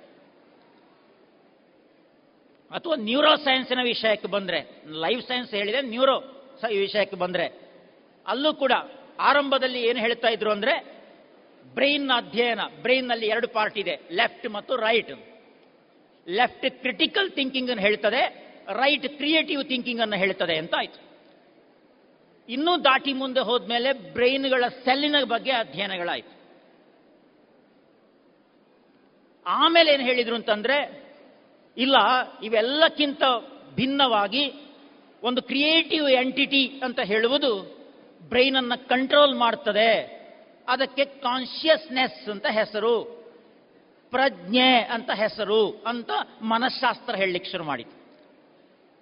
ನಮ್ಮ ಯೋಗ ಮೊದಲಿಂದಲೂ ಈ ಮನಸ್ಸಿನ ಬಗೆಗೇನೆ ಮಾತಾಡ್ತಾ ಇದ್ದದ್ದು. ಇಷ್ಟು ಸಂಗತಿಗಳು ಸಾಕು ಅಂತ ಕಾಣ್ತದೆ ಮನಸ್ಸಿಗೆ ಸಂಬಂಧಪಟ್ಟ ಹಾಗೆ. ಹಾಗಾಗಿ ಯೋಗ ಅಂದರೆ ಕೇವಲ ಯೋಗಾಸನ ಅಲ್ಲ, ಅದಕ್ಕಿಂತ ಆಚೆ it's a science of happiness. ಇವತ್ತು ಆತ್ಯಂತಿಕವಾಗಿ ಮನುಷ್ಯನಿಗೆ ಬೇಕಾದದ್ದು ಈ ಹ್ಯಾಪಿನೆಸ್. ಅದನ್ನು ನಮ್ಮವರು ಆನಂದ ಅಂತ ಕರೆದ್ರು. ಇಂಥ ಅನೇಕ ಸೂಕ್ಷ್ಮಗಳನ್ನು, ಯಾವುದನ್ನು ಹೋಲಿಸ್ಟಿಕ್ ಲಿವಿಂಗ್ ಅಂತ ಕರಿತೇವೆಯೋ, ಯಾವುದನ್ನು ಸರಳ ಬದುಕು ಅಂತ ಕರಿತೇವೆಯೋ, ಇಂಥ ಅನೇಕ ಸಂಗತಿಗಳನ್ನು ನಮ್ಮ ಜ್ಞಾನಗಳು ನಮಗೆ ಹಿಂದಿನಿಂದಲೂ ಹೇಳಿಕೊಟ್ಟಿವೆ. ಇನ್ನು ವೈದ್ಯಶಾಸ್ತ್ರಕ್ಕೆ ಬಂದರೆ ನಮಗೆ ಆಯುರ್ವೇದದ ಬಗ್ಗೆ ಒಂದಷ್ಟು ಕೆಲಸಗಳಾಗಿವೆ. ಆದರೆ ಆಯುರ್ವೇದ ಅಲ್ಲದೆ ಇನ್ನೂ ಪರ್ಯಾಯವಾದಂಥ ಅನೇಕ ವೈದ್ಯಕೀಯ ಪರಂಪರೆಗಳು, ಜ್ಞಾನ ಶಾಖೆಗಳು ನಮ್ಮಲ್ಲಿ ಇತ್ತು. ನಾವು ಯಾವುದನ್ನು ನಾಟಿ ಪದ್ಧತಿ ಅಥವಾ ಗ್ರಾಮೀಣ ವೈದ್ಯ, ಜನಪದ ವೈದ್ಯ ಅಂತ ಕರೆಯುವುದರಲ್ಲಿ ಕೂಡ ಅನೇಕ ಮಹತ್ವದ ಅಂಶಗಳಿತ್ತು. ಆದರೆ ಏನು ಮಾಡೋದು, ಅದಕ್ಕೆಲ್ಲ ಒಂದು ಸೈಂಟಿಫಿಕ್ ಪ್ರೂವ್ ಆಗಿದೆಯಾ ಅಂತ ಹೇಳಿ ಅದನ್ನು ಬದಿಗೆ ನಿಲ್ಲಿಸುವಂಥ ಸ್ಥಿತಿ ಆಯಿತು. ಎಲ್ಲ ಇದುವರೆಗೆ ನಾನು ಹೇಳಿದ ಎಲ್ಲ ಸಂಗತಿಗಳು ಆತ್ಯಂತಿಕವಾಗಿ ನನ್ನ ಉದ್ದೇಶ. ಪ್ರಶ್ನೆ ಕೇಳ್ಬೋದು, ಯಾಕೆ ಈ ವಿಸ್ಮೃತಿ, ಯಾಕೆ ನಮಗಿದೆಲ್ಲ ಮರ್ತೋಯ್ತು, ಇದಕ್ಕೆ ಯಾರು ಕಾರಣರು? ಬಹುತೇಕ ಸಂಗತಿ ಇದು ಉದ್ದೇಶಪೂರ್ವಕ ನಡೆದದ್ದ? ಈ ವಿಸ್ಮೃತಿಯನ್ನು ಬೇಕು ಬೇಕು ಅಂತ ಮರೆಮಾಚಿದ್ದ? ಅಥವಾ ನಮ್ಮ ಅಸಡ್ಡೆಯ? ಈ ಪ್ರಶ್ನೆಗಳಿಗೆ ನೇರವಾಗಿ ಉತ್ತರ ಕೊಡ್ಲಿಕ್ಕೆ ಸಾಧ್ಯ ಇಲ್ಲ. ಬಹುತೇಕ ಸಂದರ್ಭಗಳಲ್ಲಿ ಬ್ರಿಟಿಷರು ಉದ್ದೇಶಪೂರ್ವಕವಾಗಿ ನಮ್ಮನ್ನು ದೂರ ಮಾಡಿದ್ರು ಎನ್ನುವುದು ಬಹುತೇಕ ಸರಿ. ಆದರೆ ಅದೊಂದೇ ಅಲ್ಲ, ನಮ್ಮಲ್ಲೂ ಇದನ್ನು ಹೇಳಿಕೊಡುವಂಥ ವೇದಿಕೆಗಳು ಇರಲಿಲ್ಲ. ನಮ್ಮಲ್ಲೂ ಬೇರೆ ಬೇರೆ ಕಾರಣಗಳಿತ್ತು. ನಮ್ಮ ಶಿಕ್ಷಣ ಪದ್ಧತಿ ಇರಬಹುದು, ನಮ್ಮ ವ್ಯವಸ್ಥೆ ಇರಬಹುದು. ಆದರೆ ಇವತ್ತು ಅದನ್ನೆಲ್ಲ ದಾಟಿ ನಾವು ಮುಂದೆ ಬಂದಿದ್ದೇವೆ. ಇಂಥ ಅನೇಕ ಸೂಕ್ಷ್ಮಗಳನ್ನು ತಿಳ್ಕೊಳ್ಳುವಂತಹ ಕಾಲಕ್ಕೆ ಬಂದಿದ್ದೇವೆ. ನೆನಪು ಅಂತ ಒಂದು ಶಬ್ದ ನಮ್ಮಲ್ಲಿ ಯಾವಾಗಲೂ ಹೇಳುವುದಿದೆ. ಶ್ರೀರಾಮಚಂದ್ರ ಹುಟ್ಟಿದ್ದು ಯಾವಾಗ? ನಮ್ಮ ಹಿಸ್ಟಾರಿಯನ್ಗಳೆಲ್ಲ ನಮ್ಮನ್ನು ಕೆಣಕಲಿಕ್ಕೆ ಪ್ರಶ್ನೆ ಕೇಳ್ತಾರೆ, ನೀವು ಶ್ರೀರಾಮನ ಬಗ್ಗೆ ಹೇಳ್ತೀರಲ್ಲ, what is the date of birth of Shriram? ನಮ್ಮಲ್ಲಿ ಎಲ್ಲವನ್ನು ಹಿಸ್ಟ್ರಿಯ ಕಾನ್ಸೆಪ್ಟ್ ಏನಿದೆ ಅಂದರೆ ಅದು ಇಸವಿಗಳ ಮೂಲಕ ಹೇಳುತ್ತದೆ. ಹಾಗಾಗಿ ಭಾರತೀಯರಿಗೆ ಒಂದು ಹಿಸ್ಟ್ರಿ ಸೆನ್ಸ್ ಇಲ್ಲ ಅಂತ ವಿದೇಶಿ ಹಿಸ್ಟಾರಿಯನ್ಸ್ ಹೇಳುವುದಿದೆ. ಆದರೆ ನಮಗೆ ಆ ಹಿಸ್ಟ್ರಿ ಸೆನ್ಸಿಗಿಂತ ಭಿನ್ನವಾದ ಒಂದು ನೆನಪು ಇತ್ತು, ಒಂದು ಸ್ಮೃತಿ ಇತ್ತು. ಯಾದೇವಿ ಸರ್ವಭೂತೇಶು ಸ್ಮೃತಿ ರೂಪೇಣ ಸಂಸ್ಥಿತ. ಸ್ಮೃತಿ ಮಾತ್ರ ಅಲ್ಲ, ಸುಮಾರಿದೆ. ಅದರಲ್ಲಿ ಒಂದು ಸ್ಮೃತಿ ನಾವು ದೇವರಲ್ಲಿ ಬೇಡಿಕೊಳ್ಳುವುದು, ನನ್ನ ಸ್ಮೃತಿಯಲ್ಲಿ ಬಂದು ನೆಲೆಸು ಅಂತ. ಶ್ರೀರಾಮನನ್ನು ಕುರಿತು ಹೇಳಲಿಕ್ಕೆ ನಮಗೆ ಡೇಟ್ ಆಫ್ ಬರ್ತ್ ಬೇಡ, ನಮ್ಮ ಸ್ಮೃತಿಯಲ್ಲಿದೆ. ಶ್ರೀಕೃಷ್ಣ ನಮ್ಮ ಸ್ಮೃತಿಯಲ್ಲಿದೆ. ಅದು ಹಿಸ್ಟ್ರಿಗಿಂತ ಭಿನ್ನ ಮತ್ತು ಹಿಸ್ಟ್ರಿಗಿಂತ ಆಳವಾದದ್ದು. ಈ ಥರದ ವಿಚಾರಗಳ ಮೂಲಕ ನಮಗೆ ಉತ್ತರಿಸಲಿಕ್ಕೆ ಸಾಧ್ಯ ಆಗುವ ಹಾಗಾಗಬೇಕು. ನಾನು ವಿದ್ಯಾರ್ಥಿಗಳಿಗೆ ಒಂದು ಸಾಲು, ಒಂದು ವಾಕ್ಯ ಹೇಳಿ ನನ್ನ ಮಾತನ್ನು ಮುಗಿಸ್ತೇನೆ. ಎಕ್ಸ್ಪ್ಯಾಂಡ್ ಯುವರ್ ಹೊರೈಸನ್, ನಿಮ್ಮ ದಿಗಂತವನ್ನು ವಿಸ್ತರಿಸಿ. ಮನೆಗೆ ಬೀಗ ಮನೆಗೆ ಬೇಲಿ ಹಾಕ್ಬೋದು, ನಮ್ಮ ಆಸ್ತಿಗೆ ಬೇಲಿ ಹಾಕ್ಬೋದು, ಜ್ಞಾನಕ್ಕೆ ಬೇಲಿ ಹಾಕುವ ಅಗತ್ಯ ಇಲ್ಲ. ಆನೋ ಭದ್ರಾಕೃತವೋ ಎಂತು ವಿಶ್ವತಃ ಅಂತ ಹೇಳಿದವರು ನಾವು. Let the noble thoughts come to me from all directions. ಜ್ಞಾನ ಯಾವ ದಿಕ್ಕಿನಿಂದ ಬೇಕಾದರೂ ಬರಲಿ, ನಾನು ಅದನ್ನು ಸ್ವಾಗತಿಸ್ತೇನೆ. ಈ ನಿಲುವು ಇವತ್ತು ಪ್ರತಿಯೊಬ್ಬ ವಿದ್ಯಾರ್ಥಿಯು ತಾಳಬೇಕು. ಗಣೇಶೋತ್ಸವ ಈ ಪ್ರಚೋದನೆ ನಮಗೆ ಕೊಡುವ ಹಾಗಾಗಬೇಕು. ಹಾಗಾಗಿ ಪ್ರೀತಿಯ ವಿದ್ಯಾರ್ಥಿಗಳ ಹತ್ರ, ನಿಮಗಿಂತ ಸ್ವಲ್ಪ ಮೊದಲೇ ಹುಟ್ಟಿದವನಾಗಿ ನಾನಾಗಲಿ ಹಿರಿಯರಾಗಲಿ, ನಾವು ಯಾವತ್ತೂ ಕೂಡ ಈ ಕಾಲದ ಜನರೇಷನ್ ಪ್ರಯೋಜನ ಇಲ್ಲ ಅಂತ ಹೇಳುವವರಲ್ಲ, ಖಂಡಿತ ಅಲ್ಲ. ನಮಗೊಂದಷ್ಟು ಎಕ್ಸ್ಪೀರಿಯನ್ಸ್ ಇರಬಹುದು, ಆದರೆ ಎದುರುಗಡೆ ಇರುವ ನಿಮಗೆ ಅದ್ಭುತವಾದ ಸಾಮರ್ಥ್ಯ ಇದೆ ಅಂತ ನಂಬಿದವರು ನಾವು. ನಮ್ಮ ಕಾಳಜಿ ಏನು ಅಂತಂದ್ರೆ ಆ ಸಾಮರ್ಥ್ಯವನ್ನು ಸರಿಯಾದ ರೀತಿಯಲ್ಲಿ ಬಳಕೆ ಮಾಡಿ. Expand your horizon. ಅದ್ಭುತವಾದಂತಹ ಸಾಮರ್ಥ್ಯ, ಅದ್ಭುತವಾದಂತಹ ಜ್ಞಾನ ಶಾಖೆಗಳು ನಮ್ಮ ದೇಶದಲ್ಲೇ ಇದೆ, ತೋರಿಸಿಕೊಟ್ಟವರಿದ್ದಾರೆ. ಅದರ ಬಗ್ಗೆ ಒಂದು ಕುತೂಹಲವನ್ನಾದರೂ ಬೆಳೆಸುವ ಒಂದು ಒಂದು ಎಂಟಿಟಿಯನ್ನು ಬೆಳೆಸ್ಕೊಂಡ್ರೆ ಇವತ್ತಿನ ಈ ಕಾರ್ಯಕ್ರಮದ ಉದ್ದೇಶ ಕೂಡ ಅದೇ ಅಂತ ನಾನು ಭಾವಿಸ್ತೇನೆ. ಈ ಪ್ರಚೋದನೆ ನಮಗೆ ನಾವು ಆರಾಧಿಸ್ತಾ ಇರುವಂಥ ಆರಾಧ್ಯ ಮೂರ್ತಿ ಕೊಡುವ ಹಾಗಾಗಲಿ ಅಂತ ಈ ಸಂದರ್ಭದಲ್ಲಿ ಪ್ರಾರ್ಥಿಸ್ತಾ, ಈ ನಾನು ಹೇಳಿದ ವಿಚಾರಗಳಿಗೆ ಏನಾದರೂ ಪೂರಕ ಸಂಗತಿಗಳು ಬೇಕು ಅಂತ ಅಂದರೆ ನನ್ನಲ್ಲಿ ಒಂದಷ್ಟು ಪುಸ್ತಕಗಳಿವೆ, ನನ್ನಲ್ಲಿರುವಂಥದ್ದು ಮಾತ್ರ. ಸಾಮಾನ್ಯ ಎಲ್ಲ ನಾನು ಹೇಳಿದ ಪುಸ್ತಕಗಳೆಲ್ಲ ನಮ್ಮ ಮಾರುಕಟ್ಟೆಗಳಲ್ಲಿ ಸಿಗುವಂಥದ್ದೇ. ಇದರಲ್ಲಿ ಕೆಲವರಾದರೂ ಕುತೂಹಲ ತೋರಿಸಿ ಎನ್ನುವ ಒಂದು ಮನವಿಯೊಂದಿಗೆ ನನ್ನ ಮಾತುಗಳನ್ನು ಮುಗಿಸ್ತೇನೆ. ಎಲ್ರಿಗೂ ನಮಸ್ಕಾರ. ಇದುವರೆಗೆ ಧರ್ಮ, ವಿಜ್ಞಾನ ಮತ್ತು ಯುವಜನತೆ ಈ ಕುರಿತು ಬೆಟ್ಟಂಪಾಡಿ ಪ್ರಥಮ ದರ್ಜೆ ಕಾಲೇಜು ಪ್ರಾಂಶುಪಾಲರಾದಂತಹ ಡಾಕ್ಟರ್ ವರದರಾಜ ಚಂದ್ರಗಿರಿ ಅವರಿಂದ ಭಾಷಣವನ್ನ ಕೇಳಿದಿರಿ. ಇನ್ನು ಮುಂದೆ ಸುಪ್ರೀತಾ ಚರಣ್ ಪಾಲಪ್ಪೆ ಕಡಬ ಅವರಿಂದ ಸ್ವರಚಿತ ಕವನವನ್ನ ಕೇಳೋಣ. ಕವನದ ಶೀರ್ಷಿಕೆ ಪ್ರೇಯಸಿ ಅರಸಿಯಲ್ಲ. ಓ ನನ್ನ ಮುದ್ದು ಬಂಗಾರಿ, ನೀನಾಗಲಿಲ್ಲ ನನ್ನ ಬಾಳ ಗೆಳತಿ. ಅಂದು ನೀನಾಡಿದ ಮಾತುಗಳು ಮನದಾಳದಲ್ಲಿ ಕೇಳುತ್ತಿವೆ. ಯೌವನದ ಹಾತುರ ಏನೇನು ಬಯಸಿತು, ನಾವು ಕಂಡ ಕನಸುಗಳೆಲ್ಲ ನನಸಾಗಲಿಲ್ಲ. ಇಬ್ಬರ ಮನದಲ್ಲೂ ಉಳಿದಿದೆ ಸವಿನೆನಪು, ಮನದ ಬಯಕೆ ತೀರಲಿಲ್ಲ ಅದು ಮರಿಚಿಕೆ. ಭವಿಷ್ಯದ ಭರವಸೆಯ ಮಾತನಾಡಿ ಜೀವನಕ್ಕೆ ಹೊಸ ಉರುಪು ನೀಡಿ ಜೋಡಿಯಾಗಿ ಹಕ್ಕಿಯಂತೆ ನಲಿದು ಕೊನೆಗೆ ಮರೆತು ಬಿಡೆಂದು ನುಡಿದೆ. ನಮ್ಮಿಬ್ಬರ ಪ್ರೀತಿ ನೆನಪಾಯಿತು ಮುಸ್ಸಂಜೆ, ನೀ ಮರೆತರೂ ಮರೆಯಲಾಗಲಿಲ್ಲ ನನಗೆ. ಅಳಿದಳಿದು ನೆನಪುಗಳು ಕಾಡಿವೆ ಮನದಲ್ಲಿ, ಬದುಕಿದ್ದಂತೆ ಸತ್ತಂತೆ ಬಳಲಿ ಬೆಂಡಾಗಿರುವೆ. ಕವನದ ಶೀರ್ಷಿಕೆ ನೀ ಕೊಟ್ಟ ಉಡುಗೊರೆ. ಹೊಲವಿನ ಉಡುಗೊರೆಯ ಅಂದ ಚಂದ, ಮನ ಮಿಡಿದಿದೆ ಕಣ್ಣ ತುಂಬಿ ಆನಂದ ಬಾಷ್ಪ. ಬೆಲೆ ಕಟ್ಟಲಾಗದಿ ಈ ಉಡುಗೊರೆಗೆ, ಪ್ರಿಯತಮೆ ಮನ ಕುಣಿಯುತ್ತಿದೆ ಎಲ್ಲೆ ಮೀರಿ. ಮನ ಬಡಿತ ಬಡಿಯುತ್ತಿದೆ ಗಂಟೆ ನಾದದಂತೆ, ಪ್ರತಿ ನಾದ ಹೇಳುತ್ತಿದೆ ನಿನ್ನ ಹೆಸರೊಂದೇ. ಈ ಸವಿಯ ಅನುಭವವು ಏಳತೀರದಿಂದು, ಅರ್ಪಿಸುವೆ ಪ್ರೀತಿಯ ಕೃತಜ್ಞತೆಯ. ಭಾವನೆಗಳು ಸಾವಿರ ಈ ಉಡುಗೊರೆಯ ತುಂಬೆಲ್ಲ, ಅದ ನೋಡುತ್ತಿರೆ ಸವಿ ನೆನಪುಗಳ ಮೆಲುಕಿಲ್ಲಿ. ಜೋಪಾನವಾಗಿಡುವೆ ಈ ನೆನಪ ಉಸಿರಿರುವವರೆಗೆ, ಬಾ ಪ್ರಿಯೆ ಕನಸಲ್ಲಿ ಸಾಗೋನ ಜೊತೆಗೆ. ನೀ ಕೊಟ್ಟ ಕಾಣಿಕೆಯು ಬಚ್ಚಿಡುವ ಹೃದಯದಲ್ಲಿ, ಈ ಬಂಧ ಜೋಪಾನ ದೇವರೇ ಅರಸಿರಲಿ. ಪ್ರೀತಿ ಬಾಂಧವ್ಯಕ್ಕೆ ಸಾವಿಲ್ಲ ಈ ಅನುಬಂಧದಲ್ಲಿ, ಪ್ರೇಮ ಹೆಚ್ಚಿದೆ ನೀ ಕೊಟ್ಟ ಉಡುಗೊರೆಯಲ್ಲಿ. ಇದುವರೆಗೆ ಸುಪ್ರೀತಾ ಚರಣ್ ಪಾಲಪ್ಪೆ ಕಡಬ ಇವರಿಂದ ಸ್ವರಚಿತ ಕವನವನ್ನ ಕೇಳಿದಿರಿ.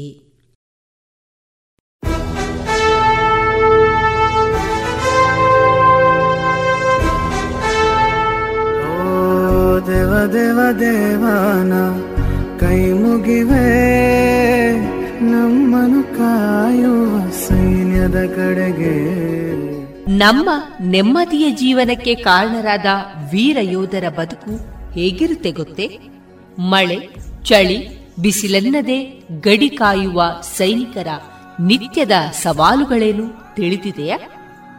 ನಮ್ಮೂರಲ್ಲೇ ಅಂದರೆ ಪುತ್ತೂರಿನವರೇ ಆದಂತಹ ಸೈನಿಕರ ಜೀವನಗಾಥೆಗಳನ್ನ ರೇಡಿಯೋ ಪಾಂಚಜನ್ಯದಲ್ಲಿ ಆಲಿಸುವ ಸುವರ್ಣ ಅವಕಾಶ. ದೇಶ ರಕ್ಷಣೆ ನಮ್ಮ ಹೊಣೆ. ಪ್ರೇರಣಾದಾಯಕ ಸರಣಿ ಕಾರ್ಯಕ್ರಮ. ರಾತ್ರಿ ಹಗಲಿನ ಸನಸಾಟ, ನಮ್ಮಯ ರಕ್ಷಣೆ ಹಠ. ಭಯವೇ ಮರೆತಿರುವ ಆಟ,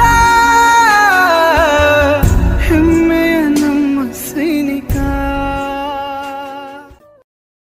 ದೇಶ ರಕ್ಷಣೆ ನಮ್ಮ ಹೊಣೆ ಇಪ್ಪತ್ತ ಎರಡನೆಯ ಸರಣಿಯ ಕಾರ್ಯಕ್ರಮದಲ್ಲಿ ಮೂವತ್ತು ವರ್ಷಗಳ ಕಾಲ ಸೇನೆಯಲ್ಲಿ ಸೇವಾ ವೃತ್ತಿಯನ್ನ ಪಡೆದಂತಹ ಭಾಸ್ಕರ್ ನಾಯಕ್ ಹಾರಾಡಿ ಅವರೊಂದಿಗಿನ ವೃತ್ತಿ ಬದುಕಿನ ಅನುಭವದ ಮಾತುಕತೆಯ ಸಂದರ್ಶನವನ್ನ ಕೇಳೋಣ.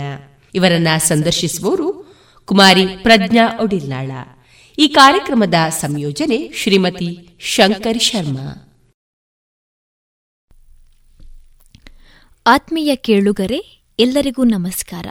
ದೇಶ ರಕ್ಷಣೆ ನಮ್ಮ ಹೊಣೆ ವಿಶೇಷ ಕಾರ್ಯಕ್ರಮಕ್ಕೆ ಆತ್ಮೀಯ ಸ್ವಾಗತ. ಈ ನಮ್ಮ ಕಾರ್ಯಕ್ರಮದಲ್ಲಿ ಪ್ರತಿ ಬಾರಿ ಒಬ್ರಲ್ಲ ಒಬ್ರು ವಿಶೇಷವಾದ ಸಾಧಕರು ಅಂದರೆ ಸೈನಿಕರಾಗಿ ಸಾಧನೆ ಮಾಡಿದವರನ್ನ ಕರೆತರ್ತೇವೆ. ಹಾಗೆ ಈ ದಿನ ನಮ್ಮ ಜೊತೆ ಆರ್ಮಿಯಲ್ಲಿ ಅಡ್ನರಿ ಸುಬೇದರ್ ಮೇಜರ್ ಆಗಿದ್ದಂತಹ ಭಾಸ್ಕರ್ ನಾಯಕ್ ಹಾರಾಡಿ ಅವರು ಇದ್ದಾರೆ. ಬನ್ನಿ ಅವರನ್ನ ಕಾರ್ಯಕ್ರಮಕ್ಕೆ ಸ್ವಾಗತಿಸೋಣ. ನಮಸ್ತೆ ಸರ್. ನಮಸ್ತೆ.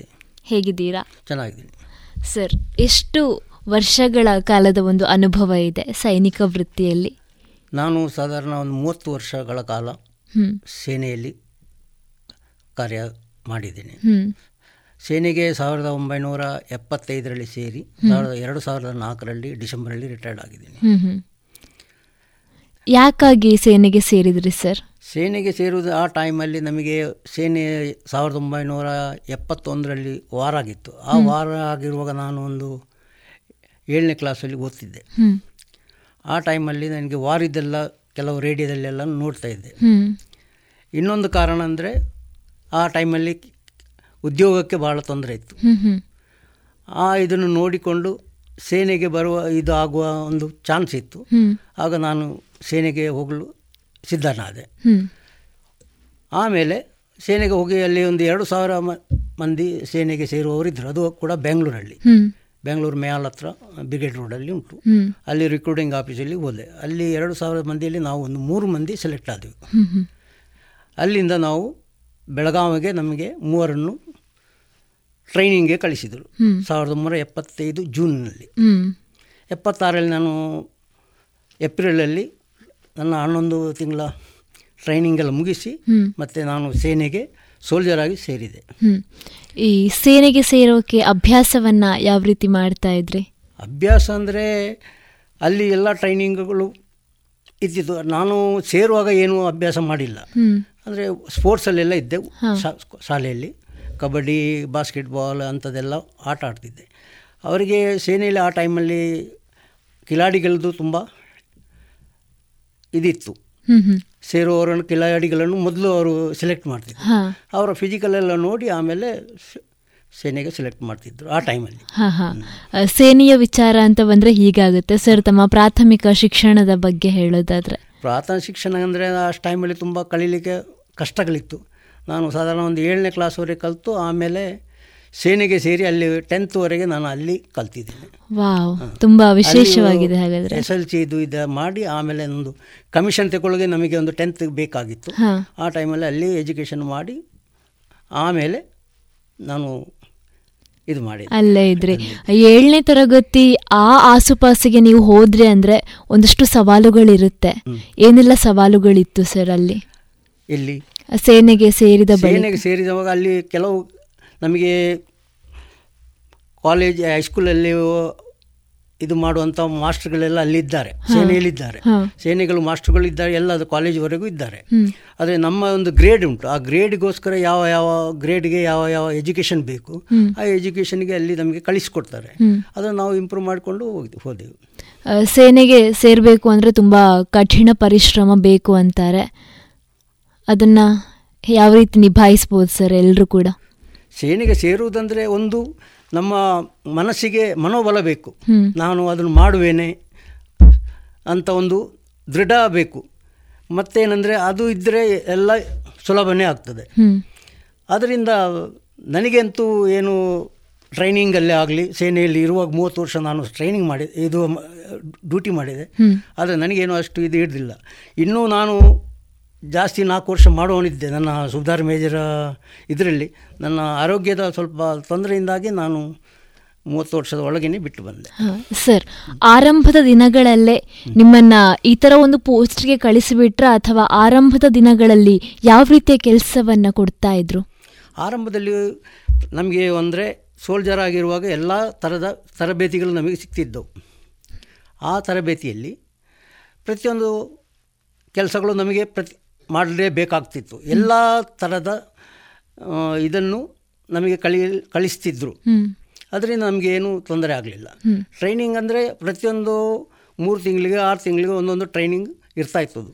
ಅದು ಯಾವ ವಿಷಯದಲ್ಲಾಗಲಿ ಎಲ್ಲದಕ್ಕೂ ಒಂದು ಕೋರ್ಸು ಟ್ರೈನಿಂಗ್ ಅಂತೂ ಇದೆ, ಅದು ಮಾಡ್ತಾ ಇದ್ದೀವಿ.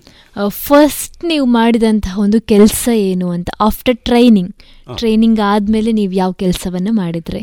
ಫಸ್ಟ್ ಅಂದರೆ ನಾನು ಫಸ್ಟ್ ಪೋಸ್ಟಿಗಾಗಿ ಬೆಳಗಾವಿನಿಂದ ಸಿಕಂದ್ರಾಬಾದೇ ಹೋದೆ. ಸಿಕಂದ್ರಾಬಾದಲ್ಲಿ ಅಲ್ಲಿ ಮೂರು ವರ್ಷ ಇದ್ದೆ. ಮೂರು ವರ್ಷದ ಟೈಮಿನಲ್ಲಿ ಅಲ್ಲಿ ಸ್ಪೋರ್ಟ್ಸ್ಗಳು ಜಾಸ್ತಿ ನಡೀತಿತ್ತು. ಅಲ್ಲಿ ನಾನು ಸ್ಪೋರ್ಟ್ಸಲ್ಲಿ ಕಬಡ್ಡಿ ಆಡ್ತಿದ್ದೆ, ಬಾಸ್ಕೆಟ್ಬಾಲ್ ಆಡ್ತಿದ್ದೆ, ಹಾಕಿಗೆ ಜಾಯ್ನ್ ಆದೆ, ಆಮೇಲೆ ಫುಟ್ಬಾಲ್ಗೆ ಜಾಯ್ನ್ ಆದೆ. ಎಲ್ಲ ಆಟಗಳನ್ನು ನಾನು ಅಲ್ಲಿ ಇಂಪ್ರೂವ್ ಮಾಡಿದೆ. ಆ ಇಂಪ್ರೂವಲ್ಲೇ ನನಗೆ ಸ್ಟೆಪ್ ಬೈ ಸ್ಟೆಪ್ ಪ್ರಮೋಷನ್ ಸಿಗ್ತಾ ಬಂತು. ಆ ಟೈಮಲ್ಲಿ ಸ್ಪೋರ್ಟ್ಸ್ ಅವರಿಗೆ ತುಂಬ ವ್ಯಾಲ್ಯೂ ಇತ್ತು. ಸೊ ಈ ಸೇನೆಗೆ ಸೇರಿದ ಬಳಿಕ ಮರೆಯಲಾಗದಿರುವಂತಹ ಒಂದು ಘಟನೆ ಅಂತ ಇದ್ದರೆ, ನೆನಪಿಸ್ಕೊಳ್ಳೋದಾದರೆ? ಮರೆಯಲಾಗದಂಥ ಘಟನೆ ಅಂದರೆ ಒಂದು, ನಾನು ಎಂಬತ್ತರಲ್ಲಿ, ಈಗ ಹೆಸರು ಬಂದಿದೆ ಡೋಕ್ಲಮ್ ಅಂತೇಳಿ, ಆ ಜಾಗದಲ್ಲಿ ನಾನಿದ್ದೆ. ಆ ಟೈಮಲ್ಲಿ ತುಂಬ ಕಠಿಣ ಪರಿಸ್ಥಿತಿಯಲ್ಲಿ ಇತ್ತು. ಪರಿಸ್ಥಿತಿ ಅಂದರೆ ಒಂದು ಹದಿನೆಂಟು ಸಾವಿರದ ಮೇಲಿಂದ ಹೈಟಲ್ಲಿ ನಾವು ಇದ್ದೀವಿ. ಆ ಹೈಟಲ್ಲಿ ಒಂದು ಘಟನೆ ಘಟದಂದರೆ, ಇದು ಮಳೆಗಾಲ ಟೈಮ್, ಅಲ್ಲಿ ಸಿಡಿಲೆಲ್ಲ ಜಾಸ್ತಿ ಬಡೀತಿತ್ತು. ಸಿಡಿಲಲ್ಲಿ ಒಂದು ಕುಲಕರ್ಣಿ ಎಂಬ ಅಟ್ಲರಿಯ ಆಪರೇಟರ್ ಇದ್ದರು. ಆ ಆಪರೇಟರ್ಗೆ ಸಿಡಿಲು ಬರೆದು ಮೃತಪಟ್ಟರಲ್ಲಿ, ಸ್ಪಾಟಲ್ಲಿ. ಆ ಟೈಮಲ್ಲಿ ನಾವು ಅಲ್ಲಿದ್ದೀವಿ. ಅಲ್ಲಿ ಇರುವಾಗ ಆ ಬಾಡಿಯನ್ನು ನಮಗೆ ತಿರ್ಲಿಕ್ಕೆ, ಕೆಳಗೆ ತರಲಿಕ್ಕೆ ಒಂದು ನಾಲ್ಕು ದಿವಸ ಆಯಿತು. ಅಂದರೆ ಆ ಬಾಡಿಯನ್ನು ಕಟ್ಟಿ ಕೆಳಗೆ ಐಸಲ್ಲಿ ಎಳೆದುಕೊಂಡು ಪ್ಯಾಕ್ ಮಾಡಿ ಕ ತರುವಾಗ ಭಾಳ ಕಠಿಣವಾಗಿದೆ. ಅದೇ ನಮಗೆ ಒಂದು ನಡೆದ ಒಂದು ಘಟನೆ ಅಂದರೆ ದೊಡ್ಡದು. ಇನ್ನೊಂದು ಘಟನೆ ಅಂದರೆ ಶ್ರೀಲಂಕಾದಲ್ಲಿ ನಾನು ಎರಡು ಒಂದು ವರ್ಷ ಇದ್ದೆ. ಅಲ್ಲಿ ನಮ್ಮ ಶಾಂತಿ ಸೇನೆ ಅಂತೇಳಿ ನಾವು ಹೋದದ್ದು. ಅಲ್ಲಿ ಹೋದಾಗ ಒಂದು ವರ್ಷ ಅಲ್ಲಿದ್ದೆ.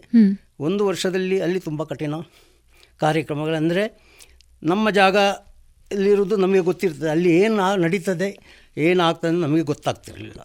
ಹಾಗಿರುವಾಗ ಅಲ್ಲಿರುವ ಬಾಂಬ್ಗಳು ಕೆಲವೆಡೆ ಏನು ಇಡ್ತಾರೆ ಅಂತೇಳಿ ಅವರ ಐ ಡಿ ಇಡ್ತಾರೆ, ಆ ಐ ಡಿಯಲ್ಲಿ ನಮಗೆ ಡಿಟೆಕ್ಟ್ ಮಾಡಲಿಕ್ಕೆ ಆಗ್ತಿರಲಿಲ್ಲ. ಆ ಟೈಮಲ್ಲಿ ನಮಗೆ ಭಾಳ ಕಷ್ಟ ಕಷ್ಟ ಆಗ್ತಿತ್ತು. ಅದೇ ಒಂದು ದೊಡ್ಡ ಘಟನೆ ದೊಡ್ಡ ಘಟನೆ ನೀವು ಯುದ್ಧಗಳಲ್ಲೇನಾದರೂ ಭಾಗವಹಿಸಿದಂಥ ನೆನಪುಗಳಿವೆಯಾ? ಯುದ್ಧದಲ್ಲಿ ಅಂದರೆ ಒಂದು ಶ್ರೀಲಂಕಾದಲ್ಲಿ ಯುದ್ಧದಲ್ಲಿದ್ದೆ, ಮತ್ತೆ ಒಂದು ಗೋಲ್ಡನ್ ಟೆಂಪಲ್ ಬ್ಲೂ ಸ್ಟಾರ್ ಅದರಲ್ಲಿದ್ದೆ, ಮತ್ತು ಕಾರ್ಗಿಲ್ ವಾರ ಟೈಮಲ್ಲಿ ನಾನು ಜೈಸಲ್ಮೇರ್ ಅಂತೇಳಿ ಪೋಸ್ಟ್ ಇದೆ, ಪಾಕಿಸ್ತಾನ ಬಾರ್ಡ್ರ್, ಅಲ್ಲಿದ್ದೆ. ಅಂದರೆ ಆ ಟೈಮಲ್ಲಿ ಎಲ್ಲ ಬಾರ್ಡ್ರ್ ಸೀಲ್ ಆಗ್ತದೆ. ಪಾಲಿಸಿ ಆಗುವಾಗ ನಮಗೆ ಯಾವ ಜಾಗದಲ್ಲಿ ನಾವಿದ್ದೆ ಆ ಜಾಗದಲ್ಲಿ ನಮಗೆ ಇರಬೇಕಾಗ್ತಿತ್ತು. ಆ ಟೈಮಲ್ಲಿ ನಾನು ವಾರ್ ಟೈಮ್ ಹೇಗೆ ಅಂತೇಳಿ ಅಲ್ಲಿ ಗೊತ್ತಾಯ್ತು ಗೊತ್ತಾಯ್ತಾ ಗೊತ್ತಾಗ್ತಾ ಇತ್ತು ನಿಮಗೆ ಅವಾಗ ಎಲ್ಲ. ತುಂಬ ಖುಷಿ ಅನಿಸಿದಂತಹ ವಿಚಾರಗಳೇನಾದರೂ ಇದೆಯಾ ಸೇನೆಗೆ ಸೇರಿದ ಬಳಿಕ ಆಗಿರೋ ಬದಲಾವಣೆಗಳು? ಖುಷಿ ಅಂದರೆ ನೋಡಿ, ಮೊದಲು ಅಷ್ಟು ನಮಗೆ ವೇತನ ಎಲ್ಲ ಸರಿಯಾಗಿ ಇರಲಿಲ್ಲ. ಖುಷಿ ಅಂದರೆ ನಮಗೆ ಈಗ ಸಿಕ್ಸ್ತ್ ಪೇ ಕಮಿಷನ್ ಆದಮೇಲೆ ನಮಗೆ ಸ್ವಲ್ಪ ಇಂಪ್ರೂವ್ ಆಯಿತು. ಎಲ್ಲರಿಗೂ ಕೂಡ ಈಗ ಸೇನೆಗೆ ಸೇರುವಂಥ ಒಳ್ಳೆಯದಂತ ಸಂಬಂಧರೆ ಒಳ್ಳೆ ವೇತನ. ಈಗಿನ ವೇತನದಲ್ಲಿ ಭಾಳ ತೊಂದರೆ ಇಲ್ಲ. ಈಗ ನನಗೆ ಪೆನ್ಷನ್ ಬರ್ತಿದೆ. ಆ ಪೆನ್ಷನ್ಲಿ ನನ್ನ ಪೆನ್ಷನಲ್ಲಿ ನನ್ನ ಇದು ನಡೆಯುತ್ತೆ. ಮನೆಯಲ್ಲಿ ಯಾರ್ಯಾರು ಇದ್ದಾರೆ? ಮನೆಯಲ್ಲಿ ನನಗೆ ಮೂರು ಹೆಣ್ಣು ಮಕ್ ಎರಡು ಹೆಣ್ಣು ಮಕ್ಕಳು, ಒಂದು ಗಂಡು ಮಗ, ನಾನು ಮತ್ತು ನನ್ನ ಹೆಂಡತಿ ಪತ್ನಿ. ಮಕ್ಕಳೇನು ಮಾಡ್ತಾ ಇದ್ದಾರೆ? ಮಕ್ಕಳು ಇಬ್ಬರಿಗೆ ಹೆಣ್ಣು ಮಕ್ಕಳಿಗೆ ಮದುವೆ ಆಗಿದೆ, ಮಗನಿಗೆ ಇನ್ನೂ ಆಗಲಿಲ್ಲ, ನೋಡ್ತಾ ಇದ್ದೀವಿ. ಹಾಗೆ ಎಲ್ಲರೂ ಸುಖವಾದ ಒಂದು ಜೀವನ ನಡೀತಾ ಇದೆ, ಸುಖವಾದ ಜೀವನ ನಡೀತಿದೆ. ಪೆನ್ಷನ್ ಬರ್ತದೆ, ಅದೇ ಪೆನ್ಷನಲ್ಲಿ ನಮ್ಮ ಇದು ನಡೀತಾ ಇದೆ. ಇತ್ತೀಚೆಗೆ ಸಾಕಷ್ಟು ಬದಲಾವಣೆಗಳು ಬಂದಿವೆ, ಅಂದರೆ ಅಗ್ನಿಪಥ್ ಅಂತಹ ಯೋಜನೆಗಳಿರ್ಬೋದು, ಈ ಬಗ್ಗೆ ಏನು ಹೇಳ್ತೀರಾ? ಅದು ಅಂದರೆ ಅಗ್ನಿಪಥ್ ಒಳ್ಳೇದೇ, ಅದಕ್ಕೆ ರಾಜಕೀಯದ ಕಾರಣ ಸ್ವಲ್ಪ ಈಗ ಅದು ಸ್ವಲ್ಪ ಇದಾಗಿದೆ. ಇಲ್ಲದಿದ್ದರೆ ಅಗ್ನಿಪಥ್ ಮಾಡಿರುವುದು ಒಂದು ನನ್ನ ಅಭಿಪ್ರಾಯ ಪ್ರಕಾರ ಒಳ್ಳೆಯದೇ. ಯಾಕೆಂದರೆ ಯಾರಿಗೂ ಈಗ ಅಷ್ಟು ಸುಲಭದಲ್ಲಿ ಕೆಲಸ ಸಿಗೋದಿಲ್ಲ. ಹೌದು, ಐದು ವರ್ಷಕ್ಕೆ ಅವನು ಒಂದು ಮೂವತ್ತು ಸಾವಿರ ತಿಂಗಳಿಗೆ ಸಂಬಳ ತಗೊಂಡು ಅವನು ಐದು ವರ್ಷ ಮಾಡಿದರೆ ಅವನಿಗೆ ಅದರಲ್ಲಿ ಟ್ವೆಂಟಿ ಫೈವ್ ಪರ್ಸೆಂಟ್ ಖರ್ಚಾಗ್ತದೆ, ಸೆವೆಂಟಿ ಫೈವ್ ಪರ್ಸೆಂಟ್ ಅವನದು ಉಳಿತಾಯ ಸೇವಿಂಗ್ಸ್. ಅದೊಂದು ಬರುವಾಗ ಒಂದು ಹತ್ತು ಲಕ್ಷ ಹನ್ನೊಂದು ಲಕ್ಷ ಎಷ್ಟೋ ಹೇಳಿದರು, ಅದು ಅವರಿಗೆ ಸಿಗ್ತದೆ ಅಂದಿಲ್ಲ. ಅದು ಸಿಕ್ಕಿದ್ರೆ ಅವನ ಮುಂದಿನ ಜೀವನದ ಬಿಸ್ನೆಸ್ ಯಾವುದೇ ಏನು ಬೇಕಾದರೂ ಮಾಡ್ಬೋದು ಅವನು. ಅದಲ್ಲದೆ ಕೆಲವು ಇದರಲ್ಲಿ ಗೌರ್ಮೆಂಟ್ ಜಾಬ್ ಸಿಗ್ತದೆ ಹೆಂಗಾಗಿ ಬರುವವರಿಗೆ. ಈಗ ನಾನು ಬಂದರೆ ನನಗೇನು ಮೂವತ್ತು ವರ್ಷ ನಾನು ಸರ್ವಿಸ್ ಬಂದವರಿಗೆ ನಮಗೆ ಏನು ಸಿಗೋದಿಲ್ಲ. ಅದು ಸಿಗಬೇಕಾದ್ರೆ ಒಂದು ಸೆಕ್ಯೂರಿಟಿ ಗಾರ್ಡೇ ಸಿಗ್ತದೆ, ಬೇರೆ ಯಾವುದಿಲ್ಲ. ನಾವು ಮುದುಕಾಗಿ ಬಂದ ಮೇಲೆ ಏನು ಕೆಲಸ ಮಾಡಲಿಕ್ಕಾಗ್ತದೆ? ಏನು ಮಾಡಿ. ಆದರೆ ನಿಮ್ಮಲ್ಲಿದ್ದಂತಹ ಒಂದು ಪ್ರಯತ್ನ ಇದೆ ಅಲ್ವಾ ಸರ್, ಅದಕ್ಕೆ ಖಂಡಿತ ನಾವೆಲ್ಲರೂ ಸಲಾಮ್ ಹೇಳಬೇಕು. ಸೇನೆಗೆ ಹೋಗಿ ದುಡಿಯೋದಷ್ಟು ಸುಲಭದ ಮಾತು ಅಲ್ಲ. ಸೇನೆಗೆ ಸೇರ್ತೀರಾ, ಸೇನೆಯ ಮಧ್ಯೆನೇ ಜೀವನ ನಡೀತಾ ಇರುತ್ತೆ. ಈ ಮಧ್ಯೆ ಫ್ಯಾಮಿಲಿಗಳನ್ನ ನೋಡೋಕೆ ಅಷ್ಟು ಅವಕಾಶಗಳಿರೋದಿಲ್ಲ. ಆ ಸಂದರ್ಭದಲ್ಲಿ ಏನನ್ನಿಸ್ತಾ ಇತ್ತು? ಮೊದಲು ನಮಗೆ ಸ್ವಲ್ಪ ಫ್ಯಾಮಿಲಿ ಜೊತೆ ಇರೋ ಕಷ್ಟ ಇತ್ತು. ಈಗ ಆ ಇದು ಇಲ್ಲ. ಈಗ ಹೆಚ್ಚಿನಾಗಿ ಫ್ಯಾಮಿಲಿ ಒಟ್ಟಿಗೆ ಇರ್ತಾರೆ. ಹೆಚ್ಚು ಎಟ್ಟಿ ಅಂದರೆ ಒಂದು ಏಯ್ಟಿ ಪರ್ಸೆಂಟ್ ಫ್ಯಾಮಿಲಿ ಜೊತೆ ಇರ್ತಾರೆ. ಒಂದು ಟ್ವೆಂಟಿ ಪರ್ಸೆಂಟ್ ಅಂದರೆ ಹೈಲ್ಟುಡ್ ಏರಿಯಾ, ಕೆಲವು ಕಡೆ ಕಾಶ್ಮೀರದಲ್ಲೂ ಕೆಲ ಇರ್ತಾರೆ.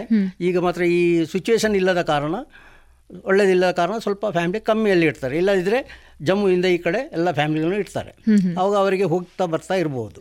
ಕೆಲವರಿಗೆ ಮೊದಲು ಗೌರ್ಮೆಂಟ್ ಕ್ವಾರ್ಟರ್ಸ್ ಸಿಗ್ತಿರ್ಲಿಲ್ಲ, ಅವರು ಪ್ರೈವೇಟಲ್ಲಿ ಇರ್ತಿದ್ರು, ಅವರಿಗೆ ಅಲೌನ್ಸ್ ಎಲ್ಲ ಸಿಗ್ತಿತ್ತು. ಆ ಥರ ಇತ್ತು. ಈಗ ಕಂಪ್ಲೀಟ್ ಲೊಕ್ ಇದು ಸಿಕ್ಕಿದೆ, ಅವರಿಗೆ ಬೇಕಾಗುವಷ್ಟು ಇದೆ, ಪೇಮೆಂಟ್ ಕೂಡ ಒಳ್ಳೆ ರೀತಿಯಲ್ಲಿ ಇದೆ. ಅದರಿಂದ ಈಗ ಯಾವ ತೊಂದರೆಗಳು ಇಲ್ಲ. ಸೇನೆಯಲ್ಲಿರಬೇಕಾದ್ರೆ ನೀವು ಶ್ರೀಲಂಕಾದ ವಿಷಯ ಹೇಳಿದರೆ, ಹಾಗೆ ಇನ್ನೂ ಯಾವ್ಯಾವ ಪ್ರದೇಶಗಳಿಗೆಲ್ಲ ಹೋಗಿದ್ರಿ? ನಾನು ಫಸ್ಟಾಗಿ ಸಿಕಂದ್ರಾಬಾದಿಂದ ಮೂರು ವರ್ಷ ಸರ್ವಿಸ್ ಮಾಡಿ ಎರಡು ವರ್ಷ ಡೋಕ್ಲಾಮ್ ಜಾಗ ಸಿಕ್ಕಿಮಲ್ಲಿದ್ದೆ, ಚೈನಾ ಬಾರ್ಡ್ರಲ್ಲಿ. ಅಲ್ಲಿಂದ ಬಂದು ತಿರುಗಿ ಮೂರು ವರ್ಷ ನಾನು ಫಿರೋಜ್ಪುರಲ್ಲಿದ್ದೆ. ಫಿರೋಜ್ಪುರಲ್ಲಿರುವಾಗ ಅಲ್ಲಿ ಒಂದು ಘಟನೆ, ಬ್ಲೂ ಇದು ಗೋಲ್ಡನ್ ಟೆಂಪಲ್ ಇತ್ತು. ಆ ಟೈಮಲ್ಲಿ ಅದರ ಅನುಭವ. ಅದೇನು ಸರ್ ಗೋಲ್ಡನ್ ಟೆಂಪಲ್? ಗೋಲ್ಡನ್ ಟೆಂಪಲಲ್ಲೂ ಆ ಜಾಗದಲ್ಲಿ ಮ ಟೆಂಪಲಲ್ಲಿ ಖಾಲಿಸ್ತಾನದವರು ಅವರ ಇದು ಸ್ವಾಧೀನದಲ್ಲಿತ್ತು. ಅದನ್ನು ತೆಗೀಲಿಕ್ಕೋಸ್ಕರ, ಅವರನ್ನು ಬಿಡಿಸಲಿಕ್ಕೋಸ್ಕರ ನಮಗೆ ಆರ್ಮಿ ಕಮಾಂಡೋ, ಆರ್ಮಿ ಫೋರ್ಸಸ್ ಎಲ್ಲ ಸೇರಿ ಅದನ್ನು ಬಿಡಿಸಲಿಕ್ಕೆ, ಅವರನ್ನು ಇದು ಮಾಡಲಿಕ್ಕೋಸ್ಕರ ನಾವು ಅದನ್ನು ಒಂದು ವಾರೆ ಮಾಡಿ ಥರ ಮಾಡಬೇಕಾಯ್ತು. ಅದಕ್ಕೆ ನಮಗೆ ತುಂಬ ಮಂದಿಗೂ ನುಕ್ಸಾನ ಆಗಿದೆ ಅದರಲ್ಲಿ. ಓಕೆ, ಅದಾದಮೇಲೆ ಸರ್ ಎಲ್ಲಿ ತನಕ? ಅದು ಆದಮೇಲೆ ನಾನು ತಿರುಗಿ ದುಬಾರ ಇಲ್ಲಿಗೆ ಒಡಿ ಸೆಕ್ಟ್ರಿಗೆ ಹೋದೆ. ಒಡಿ ಸೆಕ್ಟ್ರ್ ನೀವು ಕೇಳಿದ್ದೀರಾ? ಹೌದು. ಅಲ್ಲಿ ಅದೇ ಜಾಗದಲ್ಲಿ ನಾನು ಮೂರು ವರ್ಷ ಪಾಕಿಸ್ತಾನ ಬಾರ್ಡ್ರ್ ಇತ್ತು, ಅಲ್ಲಿ ಮೂರು ವರ್ಷ ಕಳೆದು ಆಮೇಲೆ ಗುರುದಾಸ್ಪುರಕ್ಕೆ ಮೂರು ವರ್ಷ ಹೋದೆ. ಗುರುದಾಸ್ಪುರದಲ್ಲಿ ಅಲ್ಲಿ ಮೂರು ವರ್ಷ, ಅದು ನಮ್ಮ ಪೀಸ್ ಏರಿಯಾ, ಅಲ್ಲಿ ಫ್ಯಾಮಿಲಿಯೆಲ್ಲ ಇಡುವ ಜಾಗ ಇತ್ತು. ಅಲ್ಲಿ ಒಂದೇ ಸ್ವಲ್ಪ ಹೊತ್ತು ಮೂರು ವರ್ಷ ಅಲ್ಲಿ ಕಳೆದೆ. ಅಲ್ಲಿಂದ ತಿರುಗಿ ನಾವು ಸಿಕ್ಕಿಂ ನಾರ್ತಿಗೆ ಹೋದ್ವಿ. ಅಲ್ಲಿ ಒಂದು ಎರಡು ವರ್ಷ ಅಲ್ಲಿ ಕಳೆದೆ. ತಿರುಗಿ ಅಲ್ಲಿಂದ ಬಂದು ಜಮ್ಮು ಕಾಶ್ಮೀರಕ್ಕೆ ಅಲ್ಲಿ ತಿರುಗಿ ಹೋದೆ. ಒಟ್ಟು ನನ್ನ ಹಾಗೆ ಜಮ್ಮು ಕಾಶ್ಮೀರದಲ್ಲಿ ಹನ್ನೆರಡು ವರ್ಷ ಸರ್ವಿಸ್ ಆಗಿದೆ. ಆಮೇಲೆ ಸಿಕ್ಕಿಂ ಬಾರ್ಡ್ರಲ್ಲಿ ಅಲ್ಲಿ ಎರಡು ನಾಲ್ಕು ವರ್ಷ. ತಿರುಗಿ ಒಂದು ಮೂರು ವರ್ಷ ನಾನು ಜೈಪುರದಲ್ಲಿ ಸರ್ವಿಸ್ ಮಾಡಿದೆ. ಜೈಪುರ ಸರ್ವಿಸ್ ಅಂದರೆ ಅದು ಪಾಕಿಸ್ತಾನ ಬಾರ್ಡ್ರಲ್ಲಿ ಹತ್ತಿರನೇ ಇರ್ತದೆ, ಜಸಲ್ಮೇರ್. ಆ ಏರಿಯಾದಲ್ಲಿ ಮೂರು ವರ್ಷ ಸರ್ವಿಸ್ ಮಾಡಿದೆ. ಅಲ್ಲಿಂದ ಬಂದು ತಿರುಗಿ ಶ್ರೀಲಂಕಾಗೆ ಹೋದ್ವಿ. ಅಲ್ಲಿ ಒಂದು ವರ್ಷ. ಆಮೇಲೆ ಮೂರು ವರ್ಷ ನಾನು ಅಸ್ಸಾಂನಲ್ಲಿದ್ದೆ. ಅಸ್ಸಾಂ ಭೂಟಾನ್ ಬಾರ್ಡ್ರಲ್ಲಿ ಆ ಏರಿಯಾ, ಅಸ್ಸಾಂ ಆ ಟೈಮಲ್ಲಿ ತುಂಬ ಸಿಚುವೇಶನ್ ಒಳ್ಳೆದಿಲ್ಲ ಇತ್ತು. ಆ ಟೈಮಲ್ಲಿ ತುಂಬ ಎಲ್ಲ ಅಸ್ಸಾಮ ಇಲ್ಲ, ನೋಡೋದ ಜಾಗೆ ಹೋಗೋದ ಜಾಗ ಇಲ್ಲ, ಎಲ್ಲ ತಿರುಗಿ ಅಲ್ಲಿ. ಆಮೇಲೆ ತಿರುಗಿ ವಾಪಸ್ ಅಲ್ಲಿಂದ ಮೂರು ವರ್ಷ ನಾನು ಕಾಶ್ಮೀರಕ್ಕೆ ತಿರುಗಿ ಬಂದೆ. ರಜೋರಿ ಪೂಂಚ್ ಸೆಕ್ಟ್ರ್ ಅಲ್ಲಿದ್ದೆ, ಅದು ಪಾಕಿಸ್ತಾನ ಬಾರ್ಡ್ರಲ್ಲಿ ಫೈರಿಂಗ್ ಎಲ್ಲ ತುಂಬ ನಡೀತಾ ಇತ್ತು. ಅದು ಆದಮೇಲೆ ತಿರುಗಿ ನಾನು ಅಂಡಮಾನ್ ನಿಕೋಬಾರಿಗೆ ಹೋದೆ. ಅದು ನನ್ನ ಲಾಸ್ಟ್ ಪೋಸ್ಟಿಂಗ್. ಅಲ್ಲಿಂದ ನಾನು ರಿಟೈರ್ಡ್ ಆಗಿ ಸಾವಿರದ ಒಂಬೈನೂರ ನಾಲ್ಕಲ್ಲಿ ಎರಡು ಸಾವಿರದ ನಾಲ್ಕಲ್ಲಿ ರಿಟೈರ್ಡ್ ಆಗಿ ಊರಿಗೆ ಈಗ ಊರಿಗೆ ಬಂದಿದ್ದೀರಾ? ಊರಿಗೆ ಬಂದು ಒಂದು ಎರಡು ವರ್ಷ ನಾನು ರಿಲಯನ್ಸಲ್ಲಿ ಸೂಪರ್ವೈಸರ್ ಆಗಿ ಮಂಗಳೂರಲ್ಲಿ ಒಂದು. ಹಾಂ, ಆದರೂ ಸುಮ್ಮನೆ ಕೂರಲಿಲ್ಲ ಸರ್, ನೀವು ಕೆಲಸ ಮಾಡ್ತಾ ಇದ್ರಿ? ಮಾಡಿದೆ. ಆಮೇಲೆ ಬಿಟ್ಟು ಸ್ವಲ್ಪ ನಾನು ಕೋಳಿ ಸಾಕಣೆ ಬಿಸ್ನೆಸ್ ಮಾಡಿದೆ, ಒಂದು ಆರು ಏಳು ವರ್ಷ ಅದು ಮಾಡಿದೆ. ಅದು ಮಾಡಿ ಬಿಟ್ಟು ಈಗ ಮನೆಯಲ್ಲಿ ಆರಾಮಾಗಿ ಇದ್ದೀರಾ? ಈ ಫೈರಿಂಗ್ ಎಲ್ಲ ಆಗ್ತಾ ಇತ್ತು ಅಂದರೆ, ಸೊ ಆ ಸಂದರ್ಭದಲ್ಲಿ ಯಾವ ಥರ ನಿಮ್ಮನ್ನು ನೀವು ರಕ್ಷಣೆ ಮಾಡ್ಕೊಳ್ತಾ ಇದ್ರಿ? ಫೈರಿಂಗಲ್ಲಿ ಅಂದರೆ ಅಷ್ಟು ಕಠಿಣ ಇರ್ತಿತ್ತು, ಆದ್ರೇನು ಅದಕ್ಕೆ ನಮಗೆ ಆಗುವ, ನಾವು ಅದಕ್ಕೆ ಏನು ಹೇಗೆ ಫೈರಿಂಗ್ ಮಾಡುವಾಗ ಹೇಗೆ ಇದು ಮಾಡಬೇಕು ಅದಕ್ಕೆಲ್ಲ ನಮಗೆ ಟ್ರೈನಿಂಗ್ ಕೊಟ್ಟಿದ್ದರು. ಆ ಟ್ರೈನಿಂಗ್ ಪ್ರಕಾರ ನಾವು ಅದನ್ನು ನೋಡಿಕೊಂಡು ಇದು ಮಾಡ್ತಿದ್ದೆ, ಫೈರಿಂಗ್ ಮಾಡ್ತಿದ್ದೆ. ಒಟ್ಟಿನಲ್ಲಿ ತುಂಬಾ ಪ್ರದೇಶಗಳಿಗೆ ಹೋಗಿ ಬಂದಿದ್ದೀರಾ, ಖುಷಿಯಾಗಿ ಎಲ್ಲ ಕಡೆ ನೋಡ್ಕೊಂಡು ಬಂದಿದ್ದೀರಾ. ಸರ್, ಕಡೆಯದಾಗಿ ನಮ್ಮ ಯುವಕರಿಗೆ, ಸೇನೆಗೆ ಸೇರಬೇಕು ಅಂತ ಇಚ್ಛಿಸುವಂತಹ ಮಕ್ಕಳಿಗೆ ಏನು ಹೇಳಲಿಕ್ಕೆ ಇಷ್ಟಪಡ್ತೀರಾ? ನಾನು ಇಷ್ಟೇ ಹೇಳಲಿಕ್ಕೆ ಇಚ್ಛೆ ಪಡ್ತೇನೆ ಅಂದರೆ, ಸೇನೆಗೆ ಈಗಿನ ಕಾಲದಲ್ಲಿ ಸೇರೋದು ಒಳ್ಳೆಯದೇ, ಒಳ್ಳೆ ಬೆನಿಫಿಟ್ ಉಂಟು ಅವರಿಗೆ, ಒಳ್ಳೆಯ ಸಂಬಳ ಇದೆ, ಪ್ರತಿಯೊಂದು ಇದಕ್ಕೆ ಅವರ ಫ್ಯಾಮ್ಲಿಗೆ ಬೇಕಾದ ಎಲ್ಲ ಸವಲತ್ತು ಇದೆ. ಆದ ಕಾರಣದಿಂದ ನಮ್ಮ ಇಲ್ಲಿ ಕೆಲಸ ಮಾಡೋದ್ರಿಂದ ಅಲ್ಲಿ ಮಾಡೋದು ಅವರಿಗೆ ಒಳ್ಳೆ ಇದು, ನನ್ನ ಅಭಿಪ್ರಾಯ. ಅವರಿಗೆ ಈಗಿನ ಕಾಲದಲ್ಲಿ ಎಜುಕೇಷನಲ್ಲಿ ನೋ ಜಾಸ್ತಿ ನೋಡೋದು ಇಂಜಿನಿಯರ್, ಸಾಫ್ಟ್ವೇರ್ ಅದು ಇದಂತೆಲ್ಲ ಹೆಚ್ಚಿಗೆ ಸೇನೆಗೆ ಸೇರೋರು ಕಮ್ಮಿ ಇರ್ತಾರೆ. ನನ್ನ ಅಭಿಪ್ರಾಯದಿಂದ ಅದನ್ನು ಒಂದು ಮೂರು ನಾಲ್ಕು ವರ್ಷ, ಈಗ ನಾಲ್ಕು ವರ್ಷ ಐದು ವರ್ಷ ಗೌರ್ಮೆಂಟ್ ಮಾಡಿದೆ, ಅದನ್ನು ಮಾಡಿ ನೋಡಿ, ಅದು ಒಳ್ಳೆಯದು. ಆಗ ಸೇನೆದು ಏನು ಅಂತ ಅವರಿಗೂ ಗೊತ್ತಾಗ್ತದೆ. ಹೌದು, ಅದು ಅಲ್ಲದೆ ನೋಡಿ, ನನ್ನ ಲೈಫಲ್ಲಿರುವಾಗ ಈ ಐ ಎಸ್ ಅಫ್ಸರ್ ಅವರೆಲ್ಲ ಬರ್ತಾರೆ, ಅವರು ಎಲ್ಲ ನಮ್ಮ ಬಾರ್ಡ್ರ್ ಏರಿಯಾವನ್ನು ನೋಡ್ತಾರೆ, ಅವರಿಗೆಲ್ಲ ಅನುಭವ ಇರ್ತದೆ. ನಾವು ನೋ ಹೇಳಿ ಕೊಡ್ತೇವೆ ಅವರಿಗೆ, ಇಲ್ಲಿ ಈ ಥರ ಇರೋದು, ಇಲ್ಲಿ ಈ ಥರ ಇರೋದು ಅಂತ. ಐ ಎಸ್ ಅಫ್ಸರ್ ಎಲ್ಲ ಇರೋರೆಲ್ಲರೂ ಅವರೊಂದು ವಿಸಿಟ್ ಆಗಿ ಬರ್ತಾರೆ. ಆ ಟೈಮಲ್ಲಿ ನನಗೊಂದು ಇದು ಚಾನ್ಸ್ ಸಿಕ್ಕಿತ್ತು, ಅವರಿಗೆ ಇದು ಮಾಡೋದು, ತೋರಿಸಿಕೊಡೋದು, ಅವರನ್ನು ಕರ್ಕೊಂಡು ಹೋಗೋದು, ಆ ಥರ ಅವಕಾಶಗಳು ಕೂಡ ಸಿಗ್ತವೆ. ಸರ್, ನಾನು ನಿಮ್ಮಲ್ಲಿ ಗಮನಿಸಿದ್ದಂದರೆ ನಿಮ್ಮಲ್ಲಿರುವಂತಹ ಬ್ಯಾಜ್ಗಳು, ಏನಿದ್ರ ವಿಶೇಷತೆ ಬ್ಯಾಜ್ಗಳು? ಬ್ಯಾಜ್ ಅಂದರೆ ಒಂದು ವರ್ಷದಲ್ಲಿ ಒಳ್ಳೆ ವಾರ್ ಮಾಡಿದರೆ ಆ ವಾರ್ ಇದೊಂದು ನಮಗೆ ಮೆಡಲ್ ಸಿಗ್ತದೆ. ಮತ್ತು ಹ್ಯಾಲ್ಟುಡ್ ಏರಿಯಾ ಅಂತ ಇಲ್ಲಿ ಜಾಗ ಇರ್ತದೆ, ಆ ಜಾಗದಲ್ಲಿ ಹೋದವರಿಗೆ ಅಲ್ಲಿ ಒಂದು ಮೆಡಲ್ ಸಿಗ್ತದೆ. ಅದು ಕಠಿಣ ಜಾಗ ಇರೋ ಸ್ಥಾನದಲ್ಲೇ ಅದು ಸಿಗ್ತದೆ. ಮತ್ತು ವಿದೇಶಕ್ಕೆ ಹೋದರೆ ವಿದೇಶದ ಮೆಡಲ್ ಅಂತೇಳಿ ಕೊಡ್ತಾರೆ. ಆ ಥರ ಬ್ಯಾಜ್ಗಳು ಒಂದು ನನಗೆ ಹತ್ತು ಸಿಕ್ಕಿದೆ, ಒಂದು ಹತ್ತು ಬ್ಯಾಜಸ್ ಸಿಕ್ಕಿದೆ. ನಿಮ್ಮನ್ನು ಗಮನಿಸುವಾಗ ನಿಮ್ಮ ಅಂಗಿಯಲ್ಲಿ ಅದೇ ಕಾಣಿಸ್ತದೆ ನಮಗೆ. ಇದು ಮಾತ್ರ ಚಿಕ್ಕದಾಗಿ ಈಗ ನಾವು ಮಾಡಿಕೊಂಡಿದ್ದು, ಅದು ದೊಡ್ಡದಾಗಿ ಇಷ್ಟು ಅದು ಇಷ್ಟು ದೊಡ್ಡದು ಬರ್ತದೆ ಅಲ್ವಾ. ತುಂಬಾ ಹತ್ತನ್ನು ಸೇರಿಸಿದ್ರೆ ದೊಡ್ಡದಾಗುತ್ತೆ ಬ್ಯಾಜ್ಗಳು. ಇದನ್ನ ಹೊರತಾಗಿ ಯಾವೆಲ್ಲ ಮೆಡಲ್ಗಳಿದೆ ಸರ್ ನಿಮ್ಮ ಜೊತೆ? ಮೆಡಲ್ಗಳು ಒಂದು ಶ್ರೀಲಂಕಾದು ವಾರದ ಮೆಡಲ್ ಇದೆ, ಒಂದು ಕಾರ್ಗಿಲ್ ವಾರದಿದೆ, ಇನ್ನೊಂದು ಬ್ಲೂ ಸ್ಟಾರ್ದು ಅದು ಇದೆ, ಒಂದು ಫಿಫ್ಟಿ ಇಯರ್ಸ್ದು ಅಂತೇಳಿ ಮೆಡಲ್ ಇದೆ ಅದು ಇದೆ, ಒಂದು ನೈನ್ ಇಯರ್ ಮೆಡಲ್ ಇದೆ, ಹಾಗೆ ಜೆ ಎನ್ ಕೆದು ಎರಡು ಮೂರು ಮೆಡಲ್ ಇದೆ. ಜೆ ಎನ್ ಕೆಗೆ ಹೋದಾಗ ಅಲ್ಲಿ ಹೆಲ್ಟುಡ್ ಏರಿಯಾ ಒಂದು ಬೇರೆ, ಅಲ್ಲಿ ಇರೋದು ಒಂದು, ಆ ಜಾಗದ ಒಂದು, ಜೆ ಎನ್ ಕೆದು ಒಂದು ಬೇರೆ, ಆ ಥರ ಇದೆ. ಕೇಳಿದ್ರಲ್ಲ, ಇವತ್ತು ನಮ್ಮ ಜೊತೆ ಅತಿಥಿಗಳಾಗಿ ಸೇನೆಯಲ್ಲಿ ಸೇವೆಯನ್ನು ಸಲ್ಲಿಸಿದಂತಹ ಭಾಸ್ಕರ್ ನಾಯಕ್ ಸರ್ ಬಂದಿದ್ರು. ಅವರಲ್ಲಿರುವಂತಹ ಆತ್ಮವಿಶ್ವಾಸದ ಮಾತುಗಳು ಎಲ್ರಿಗೂ ಪ್ರೇರಣೆಯಾಗಿದೆ, ಹಾಗೆ ಪ್ರೇರಣೆಯಾಗಬೇಕು ಕೂಡ. ಯುವಕರು ಸೇನೆಗೆ ಸೇರಿಸಲು ಇಚ್ಛಿಸ್ತಾ ಇದ್ರೆ ಖಂಡಿತ ಇಂತಹ ಉತ್ತಮ ನುಡಿಗಳನ್ನು ಕೇಳ್ತಾ ಇರಬೇಕು ಅಂತ ಹೇಳ್ತಾ, ಇವತ್ತಿನ ದೇಶ ರಕ್ಷಣೆ ನಮ್ಮ ಹೊಣೆ ಕಾರ್ಯಕ್ರಮವನ್ನು ಮುಗಿಸುವಂತಹ ಹೊತ್ತಾಗಿದೆ. ಮತ್ತೊಂದು ಸಂಚಿಕೆಯಲ್ಲಿ ಮತ್ತೊಬ್ಬ ಸೈನಿಕರ ಮೂಲಕ ನಾವು ನಿಮ್ಮ ಹತ್ರ ಬರ್ತೇವೆ. ನೀವೆಲ್ಲರೂ ಕೂಡ ಸದಾ ಕೇಳ್ತಾ ಇರಿ radio Panchajanya ninety point eight FM. ಇದು ಜೀವ ಜೀವದ ಸ್ವರ ಸಂಚಾರ. ಇದುವರೆಗೆ ದೇಶ ರಕ್ಷಣೆ ನಮ್ಮ ಹೊಣೆ ಇಪ್ಪತ್ತ ಎರಡನೆಯ ಸರಣಿ ಕಾರ್ಯಕ್ರಮದಲ್ಲಿ ಮೂವತ್ತು ವರ್ಷಗಳ ಕಾಲ ಸೇನೆಯಲ್ಲಿ ಸೇವಾ ವೃತ್ತಿಯನ್ನ ಪಡೆದಂತಹ ಶ್ರೀಯುತ ಭಾಸ್ಕರ್ ನಾಯಕ್ ಹಾರಾಡಿ ಅವರೊಂದಿಗಿನ ವೃತ್ತಿ ಬದುಕಿನ ಅನುಭವದ ಮಾತುಕತೆಯನ್ನ ಕೇಳಿದಿರಿ.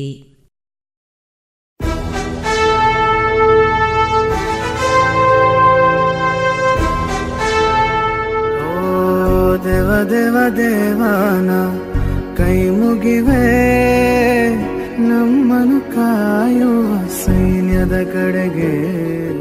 ನಮ್ಮ ನೆಮ್ಮದಿಯ ಜೀವನಕ್ಕೆ ಕಾರಣರಾದ ವೀರ ಯೋಧರ ಬದುಕು ಹೇಗಿರುತ್ತೆ ಗೊತ್ತೇ? ಮಳೆ, ಚಳಿ, ಬಿಸಿಲೆನ್ನದೆ ಗಡಿ ಕಾಯುವ ಸೈನಿಕರ ನಿತ್ಯದ ಸವಾಲುಗಳೇನು ತಿಳಿದಿದೆಯಾ? ನಮ್ಮೂರಲ್ಲೇ ಅಂದರೆ ಪುತ್ತೂರಿನವರೇ ಆದಂತಹ ಸೈನಿಕರ ಜೀವನಗಾಥೆಗಳನ್ನ ರೇಡಿಯೋ ಪಾಂಚಜನ್ಯದಲ್ಲಿ ಆಲಿಸುವ ಸುವರ್ಣ ಅವಕಾಶ. ದೇಶ ರಕ್ಷಣೆ ನಮ್ಮ ಹೊಣೆ ಪ್ರೇರಣಾದಾಯಕ ಸರಣಿ ಕಾರ್ಯಕ್ರಮ. ರಾತ್ರಿ ಹಗಲಿನ ಸೆಣಸಾಟ ನಮ್ಮಯ ರಕ್ಷಣೆ ಹಠ, ಭಯವೇ ಮರೆತಿರುವ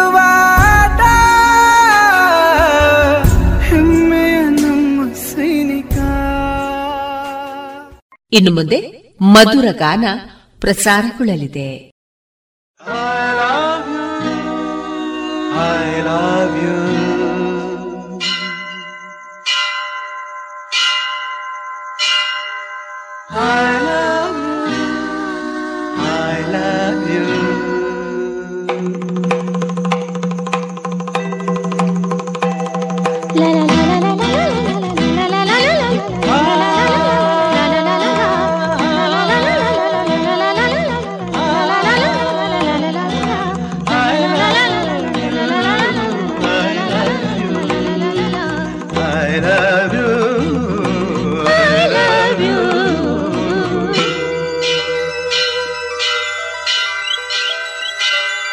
ಜೀವ ಹೂವಾಗಿದೆ, ಭಾವಜನಾಗಿದೆ, ಬಾಳು ಹಾಡಾಗಿದೆ, ನಿನ್ನ ಸೇರಿ ನಾನು.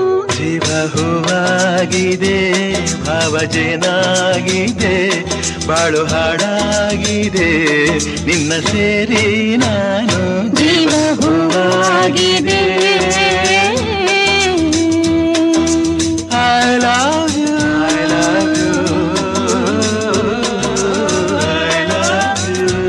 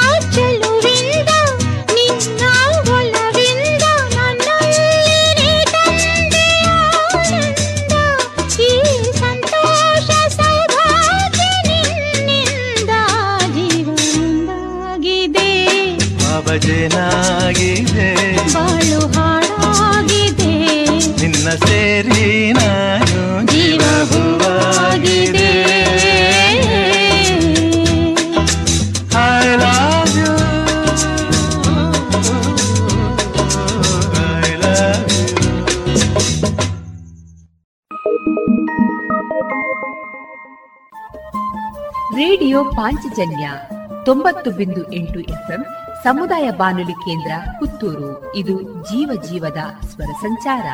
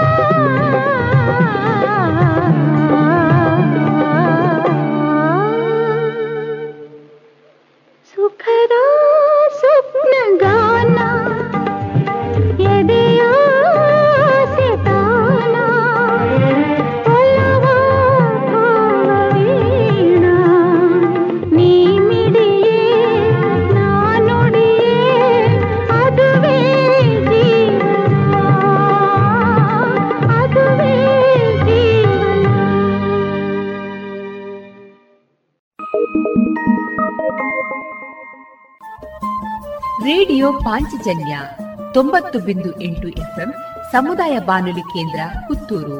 ಇದು ಜೀವ ಜೀವದ ಸ್ವರ ಸಂಚಾರ.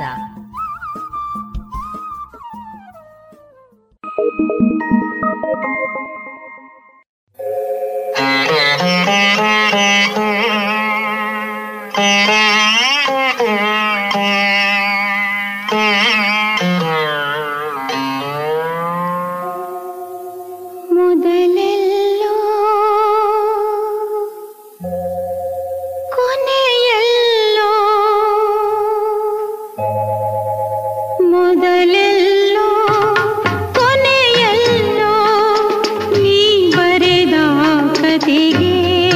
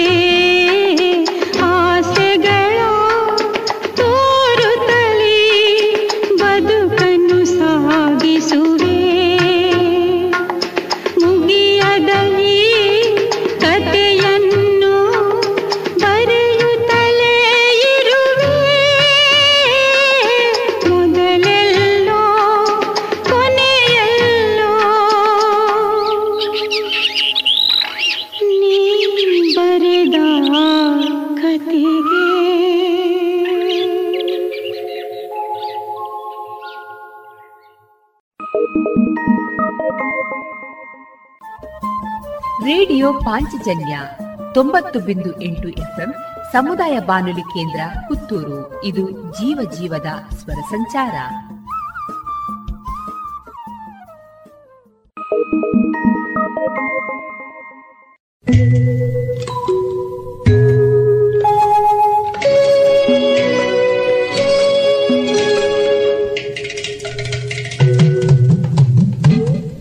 ನೋಟದ ಸಂಚಾಕೆ ಹೋ ಹಾ ಕೂಟದ ಹೊಂಚಾಕೆ ಹೋ ಹೋ ನೋಟದ ಸಂಚಾಕೆ ಕೂಟದ ಹೊಂಚಾಕೆ ಕಂಟೆ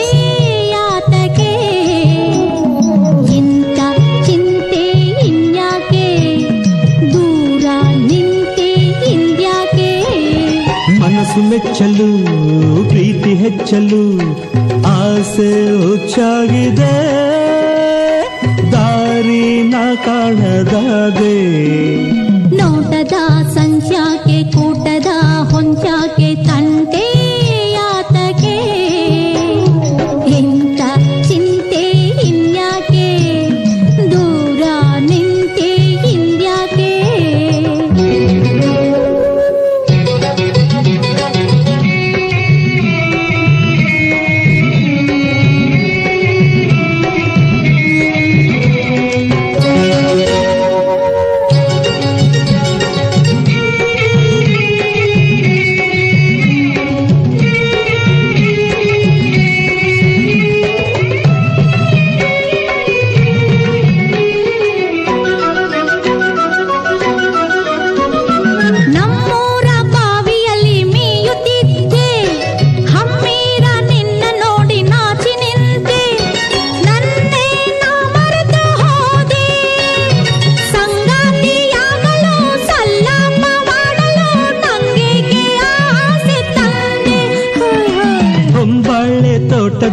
ಹೋಗುತ್ತಿದ್ದೆ ಮುಂಬಾಗಿ ಕೈ ಚಾಚಿ ನನ್ನನ್ನು ತಡೆದೆ ಅಲ್ಲದೆ ರೋಮಾಂಚಗೊಂಡೆ ಬಾನಂಚ ತಾರೆಯೋ ಕೋಲ್ಮಿಂಚ ನೀರೆಯೋ ಏನೆಂಥ ಚಂದುಳ್ಳಿ ಚೆಲುವೆ ನೀನೆಂದು ನನ್ನ ಚೆಲುವೆ ನೋಟದ ಸಂಚಾಕೆ ಕೂಟದ ಹೊಂಚಾಕೆ ತಂಟೆ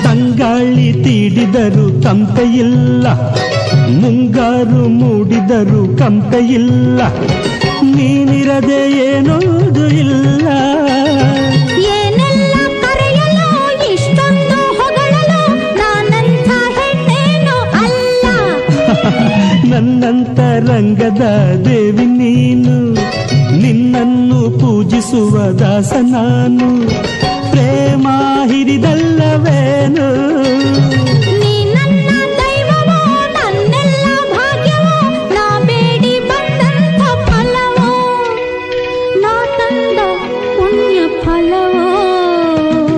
ಕೂಟದ ಸಂಚಾಕೆ ಕೂಟದ ಹೊಂಚಾಕೆ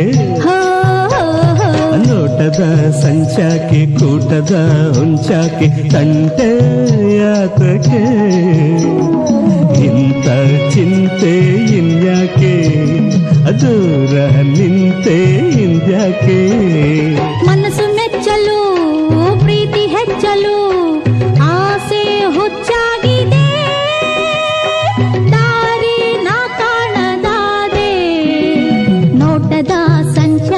ಕೂಟದ ಹೊಂಚಾಕೆ ತಂಟೆ ಯಾತಕೆ ನಿನ್ನ ಇಂಥ ಚಿಂತೆ ಇನ್ಯಾಕೆ ದೂರ ನಿಂತೆ ಇನ್ಯಾಕೆ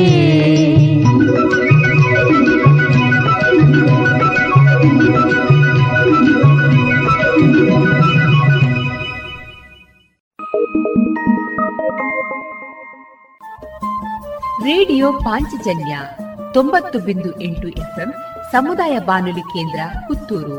ಇದು ಜೀವ ಜೀವದ ಸ್ವರ ಸಂಚಾರ.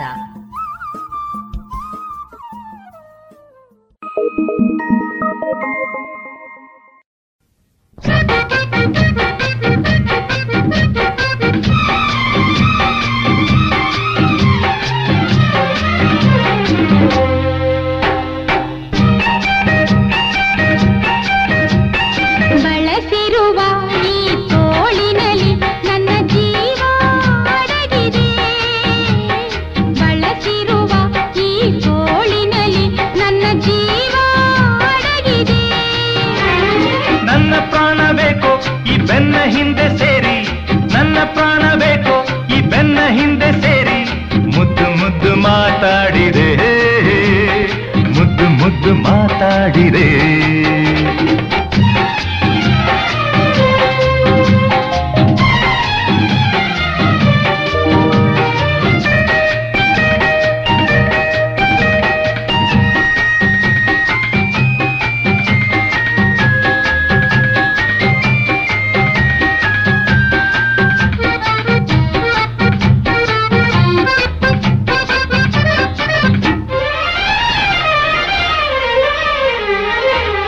ಕಣ್ಗಳು ಕೂಗಿರಲು ತುಟಿಗಳು ಬೇಕೆನ್ನಲು ಸುಮ್ಮನೆ ನಿಲ್ಲಲಾರೆ ಬಯಕೆಯ ಪೂರೈಸಲೇನು. ಕನುವಿಗೆ ಆಸೆಯಿದೆ, ಮನಸ್ಸಿಗೆ ಭಯವಾಗಿದೆ, ಏನನ್ನು ಹೇಳಿ ನಾನು ಸುಮ್ಮನೆ ಮಾತೇಕೆ ಇನ್ನು. ಓ ಬಳಸಿರು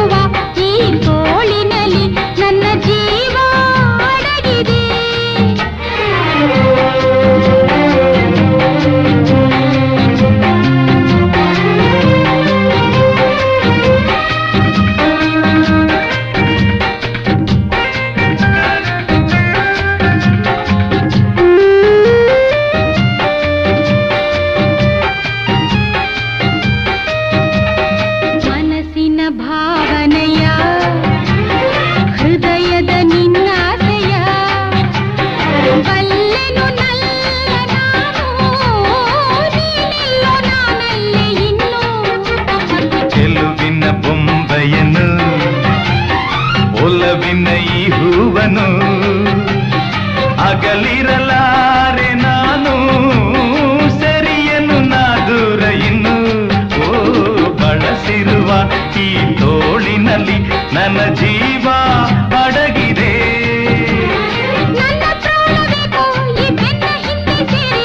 ಮುದ್ದು ಮುದ್ದು ಮಾತಾಡಿದೆ, ಮುದ್ದು ಮುದ್ದು ಮಾತಾಡಿದೆ, ಮುದ್ದು ಮುದ್ದು ಮಾತಾಡಿದೆ.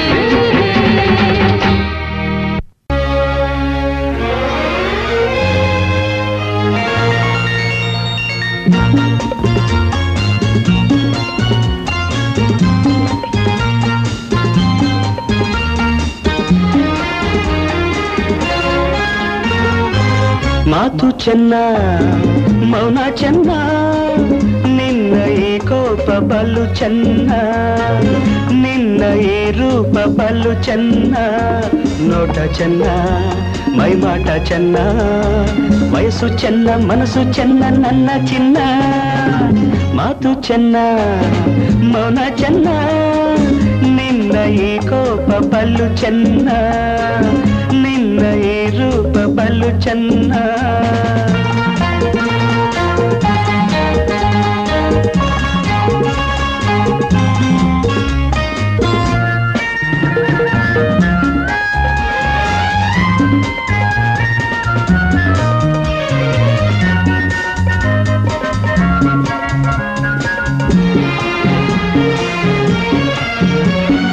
ಬಯಸಿ ಬಯಸಿ ನಾ ಬಂದರೆ, ಸಿಡಿಲು ಗುಡುಗು ನೀನಾದರೆ, ನಾ ತಾಳಲಾರೆ ನಾ ಬಾಳಲಾರೆ, ನನ್ನಾಣೆ ಎಂದು ನಿನ್ನ ಬಿಡಲಾರೆ, ನನ್ನಾಣೆ ಎಂದು ನಿನ್ನ ಬಿಡಲಾರೆ.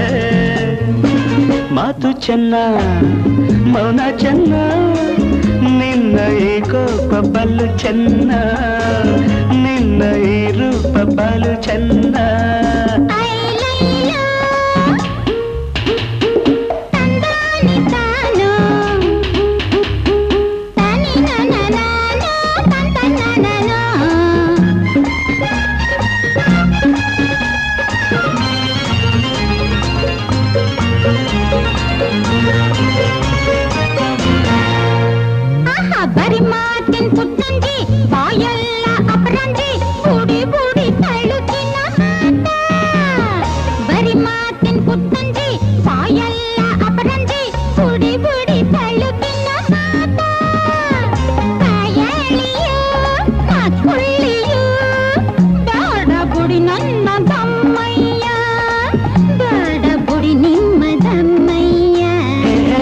ಮಾತು ಚೆನ್ನ ಮನ ಚೆನ್ನ ನಿನ್ನ ಈ ಕಪ್ಪಲು ಚೆನ್ನ ನಿನ್ನ ಇರುವವಳು ಚೆನ್ನ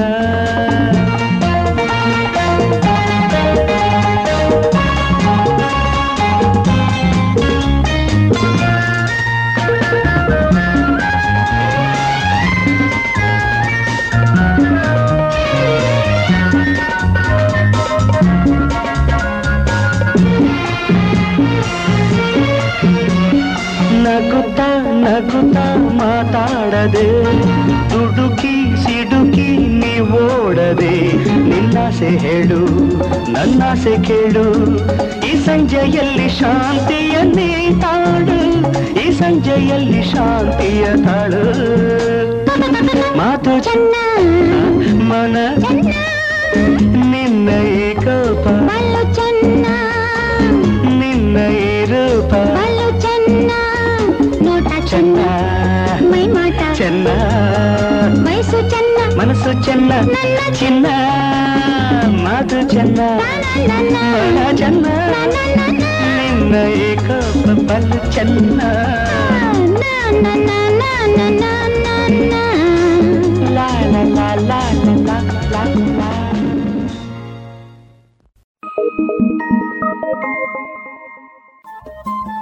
ರೇಡಿಯೋ ಪಾಂಚಜನ್ಯ ತೊಂಬತ್ತು ಬಿಂದು ಎಂಟು ಎಫ್ಎಂ ಸಮುದಾಯ ಬಾನುಲಿ ಕೇಂದ್ರ ಪುತ್ತೂರು. ಇದು ಜೀವ ಜೀವದ ಸ್ವರ ಸಂಚಾರ.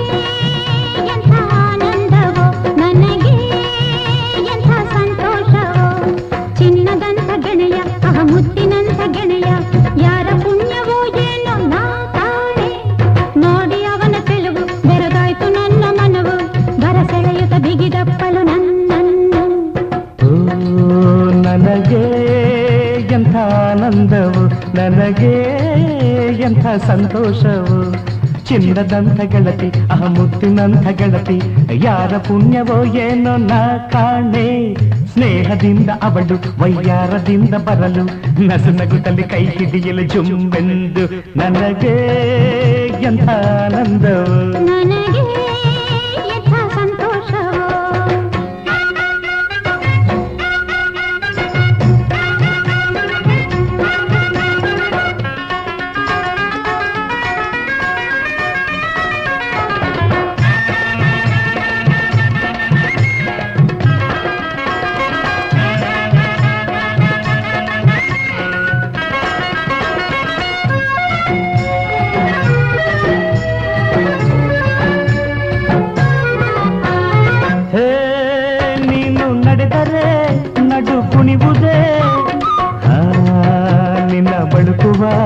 ನಡು ಹುಡುಕದೆ ಹಂಸೆಯಂತೆ ಹೆಣ್ಣೆ ನೀನು ನಡೆಯಬಾರದೆ ಹಂಸೆಯಂತೆ ಹೆಣ್ಣೆ ನೀನು ನಡೆಯಬಾರದೆ ಮೆಲ್ಲಗೆ ಮೆಲ್ಲ ಮೆಲ್ಲಗೆ ಹಾ ಮೆಲ್ಲಗೆ ಮೆಲ್ಲ ಮೆಲ್ಲಗೆ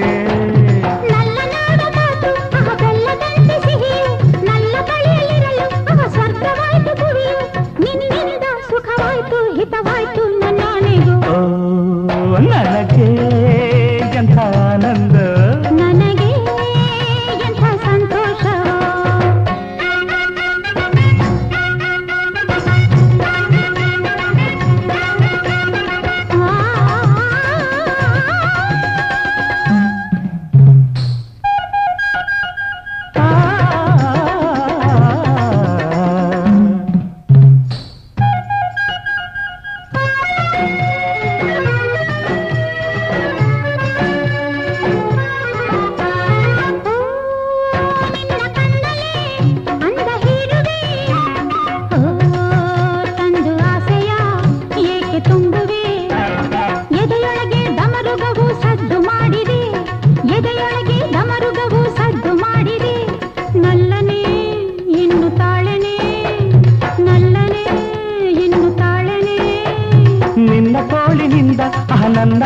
ಕನಸು ಚಂದ, ಕೆನ್ನ ಮೇಲೆ ಕೆನ್ನೆ ಆಹಾರದು ಏನು ಅಂದ, ನೀನಾಗ ನನ್ನನ್ನು ಬಿಡಲಾರೆ ಬಂಗಾರಿಯೇ.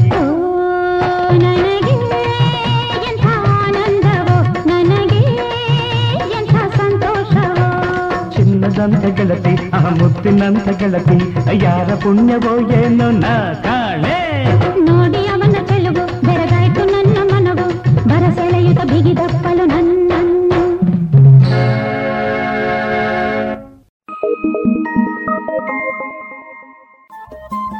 ರೇಡಿಯೋ ಪಾಂಚಜನ್ಯ ತೊಂಬತ್ತು ಬಿಂದು ಎಂಟು ಎಫ್ಎಂ ಸಮುದಾಯ ಬಾನುಲಿ ಕೇಂದ್ರ ಪುತ್ತೂರು.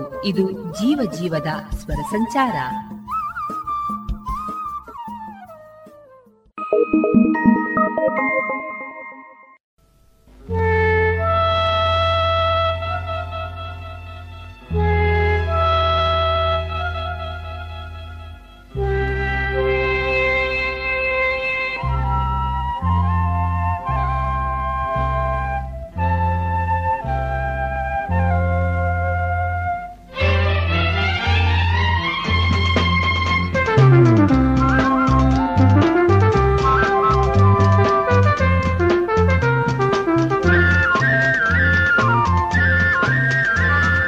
ಕಣ್ಣಲ್ಲಿ ನೀ ಕರೆದೆ, ನಿನ್ನಲ್ಲಿ ನಾ ಬೆರೆತೆ, ಹೇಗೋ ನೀ ನನ್ನ ಬಾಳಲ್ಲಿ ಹೊಸ ಹೊಸ ಅನುಭವ. ಇನಿದಾದ ಸಂಗೀತ ತಂದೆ, ಇನಿದಾದ ಸಂಗೀತ ತಂದೆ.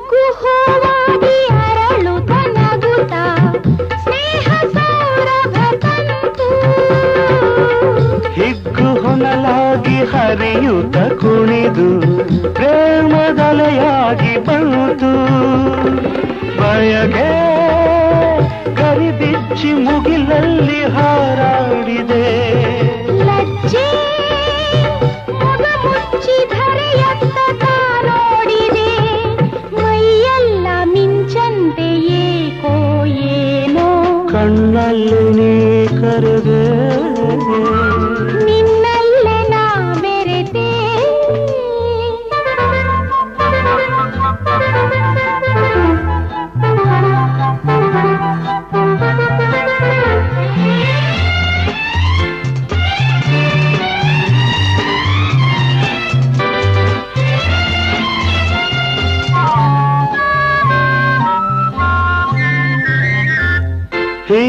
ನಾವೆಂದು ಹಾಯಾಗಿ ಇರುವ ಆಳದೋಟವ ಮರೆತು, ರಾಗಲಯದಂತೆ ಒಂದಾಗಿ ಮಿಡಿವ ಉಸಿರು ಉಸಿರಲಿ ಕಲಿತು, ನೋಡ ಹೊಸ ಲೋಕ ನಮಗಾಗಿ ಕರೆ ನೀಡಿದೆ, ಯಾವ ತಡೆಯಿಲ್ಲ ನಿಮಗಿಲ್ಲಿ ಬಾಳೆಂದಿದೆ, ಬೇರಾರು ಇಲ್ಲಿಲ್ಲ ನಾನು ನೀನು. ಕಣ್ಣಲ್ಲೇ ನೀ ಕರೆದೆ, ನಿನ್ನಲ್ಲೇ ನಾ ಬೆರೆತೆ, ಹೇಗೋ ನೀ ನನ್ನ ಬಾಳಲ್ಲಿ ಹೊಸ ಹೊಸ ಅನುಭವ. ಇನಿದಾದ ಸಂಗೀತ ತಂದೆ, ಇನಿದಾದ ಸಂಗೀತ ತಂದೆ.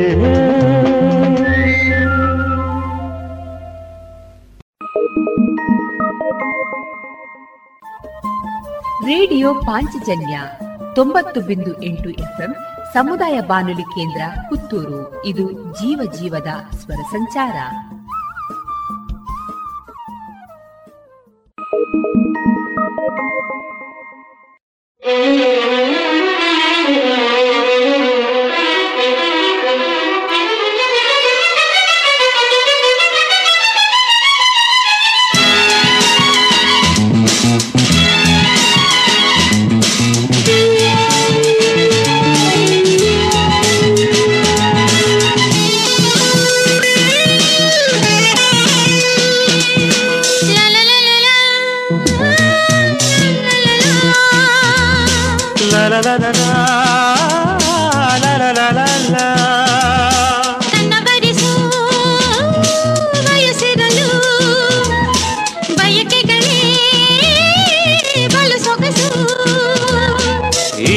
ಸಾಕಲ್ಲವೇ ಹೊಸ ಆನಂದ ಬೇಕಲ್ಲವೇ ಅದಕ್ಕೆ ದಿನವೂ ಇದುವೇ ಬಯಕೆ ಕನವರಿಸೋ ಬಯಸಿರಲು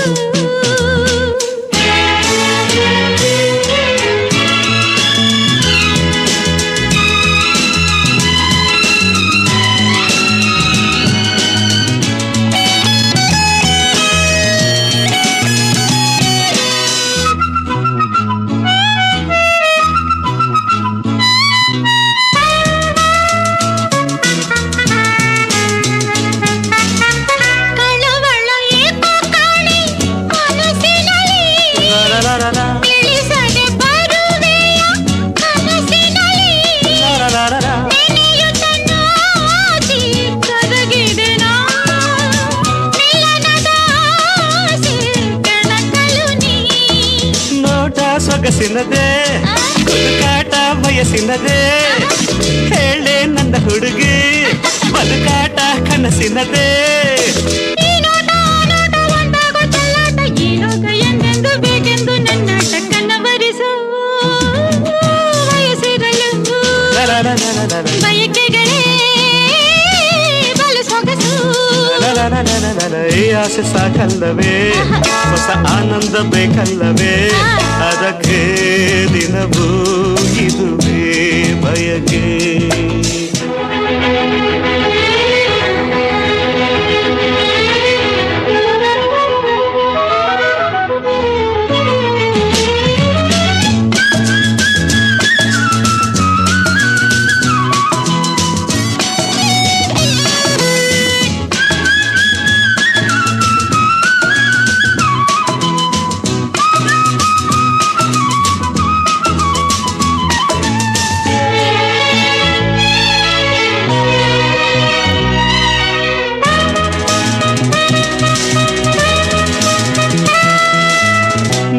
ಹದ ಬೆಳಗ್ಗೆ ದೂರ ಸರಿಯದೆಯೇ ಪ್ರಣಯದ ನೌಕೆ ತೀರ ಸೇರಬಲ್ಲದೆ ತಣಿಸದೆ ದುಂಬಿ ಪ್ರತಿಫಲಕ್ಕೆ ಮಿಲನದ ಗೀತೆ ಪ್ರತಿಸ್ವರಕ್ಕೆ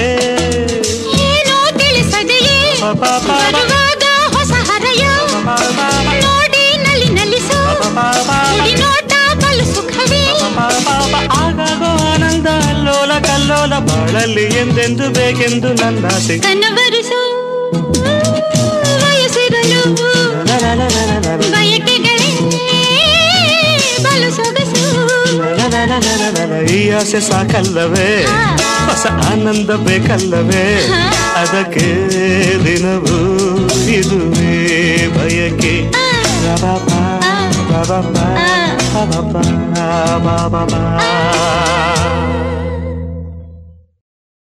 ಇದುವರೆಗೆ ಮಧುರ ಗಾನ ಪ್ರಸಾರವಾಯಿತು.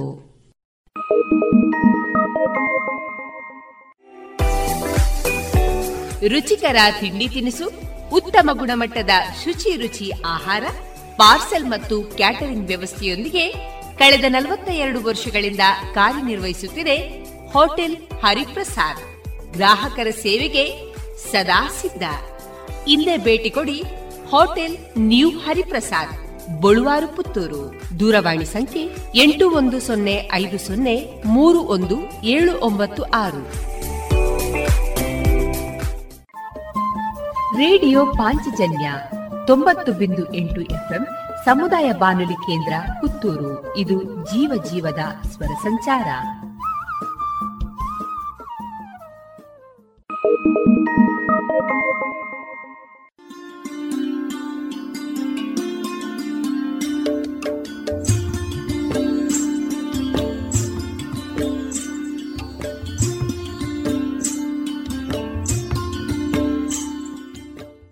ರೇಡಿಯೋ ಪಾಂಚಜನ್ಯ ಸಮುದಾಯ ಬಾನುಲಿ ಕೇಂದ್ರದಿಂದ ನಿಮ್ಮ ಕಾರ್ಯಕ್ರಮಗಳು ಪ್ರಸಾರವಾಗಬೇಕೇ? ಹಾಗಿದ್ದರೆ ನಮ್ಮನ್ನು ಸಂಪರ್ಕಿಸಿ. ನಮ್ಮ ದೂರವಾಣಿ ಸಂಖ್ಯೆ ಸೊನ್ನೆ ಎಂಟು ಎರಡು ಐದು ಒಂದು ಎರಡು ಒಂಬತ್ತು ಎಂಟು ನಾಲ್ಕು ಒಂಬತ್ತು ಒಂಬತ್ತು.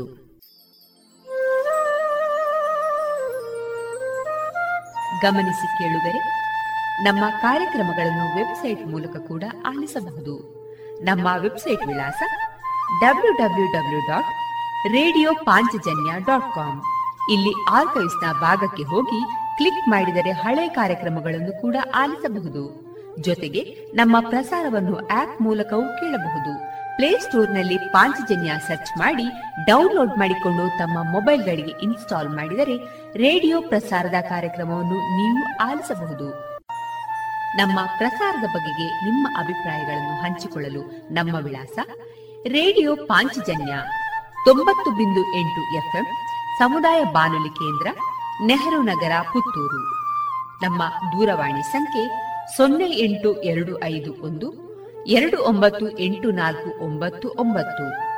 ಇಮೇಲ್ ವಿಳಾಸ radio Panchajanya at Gmail dot com.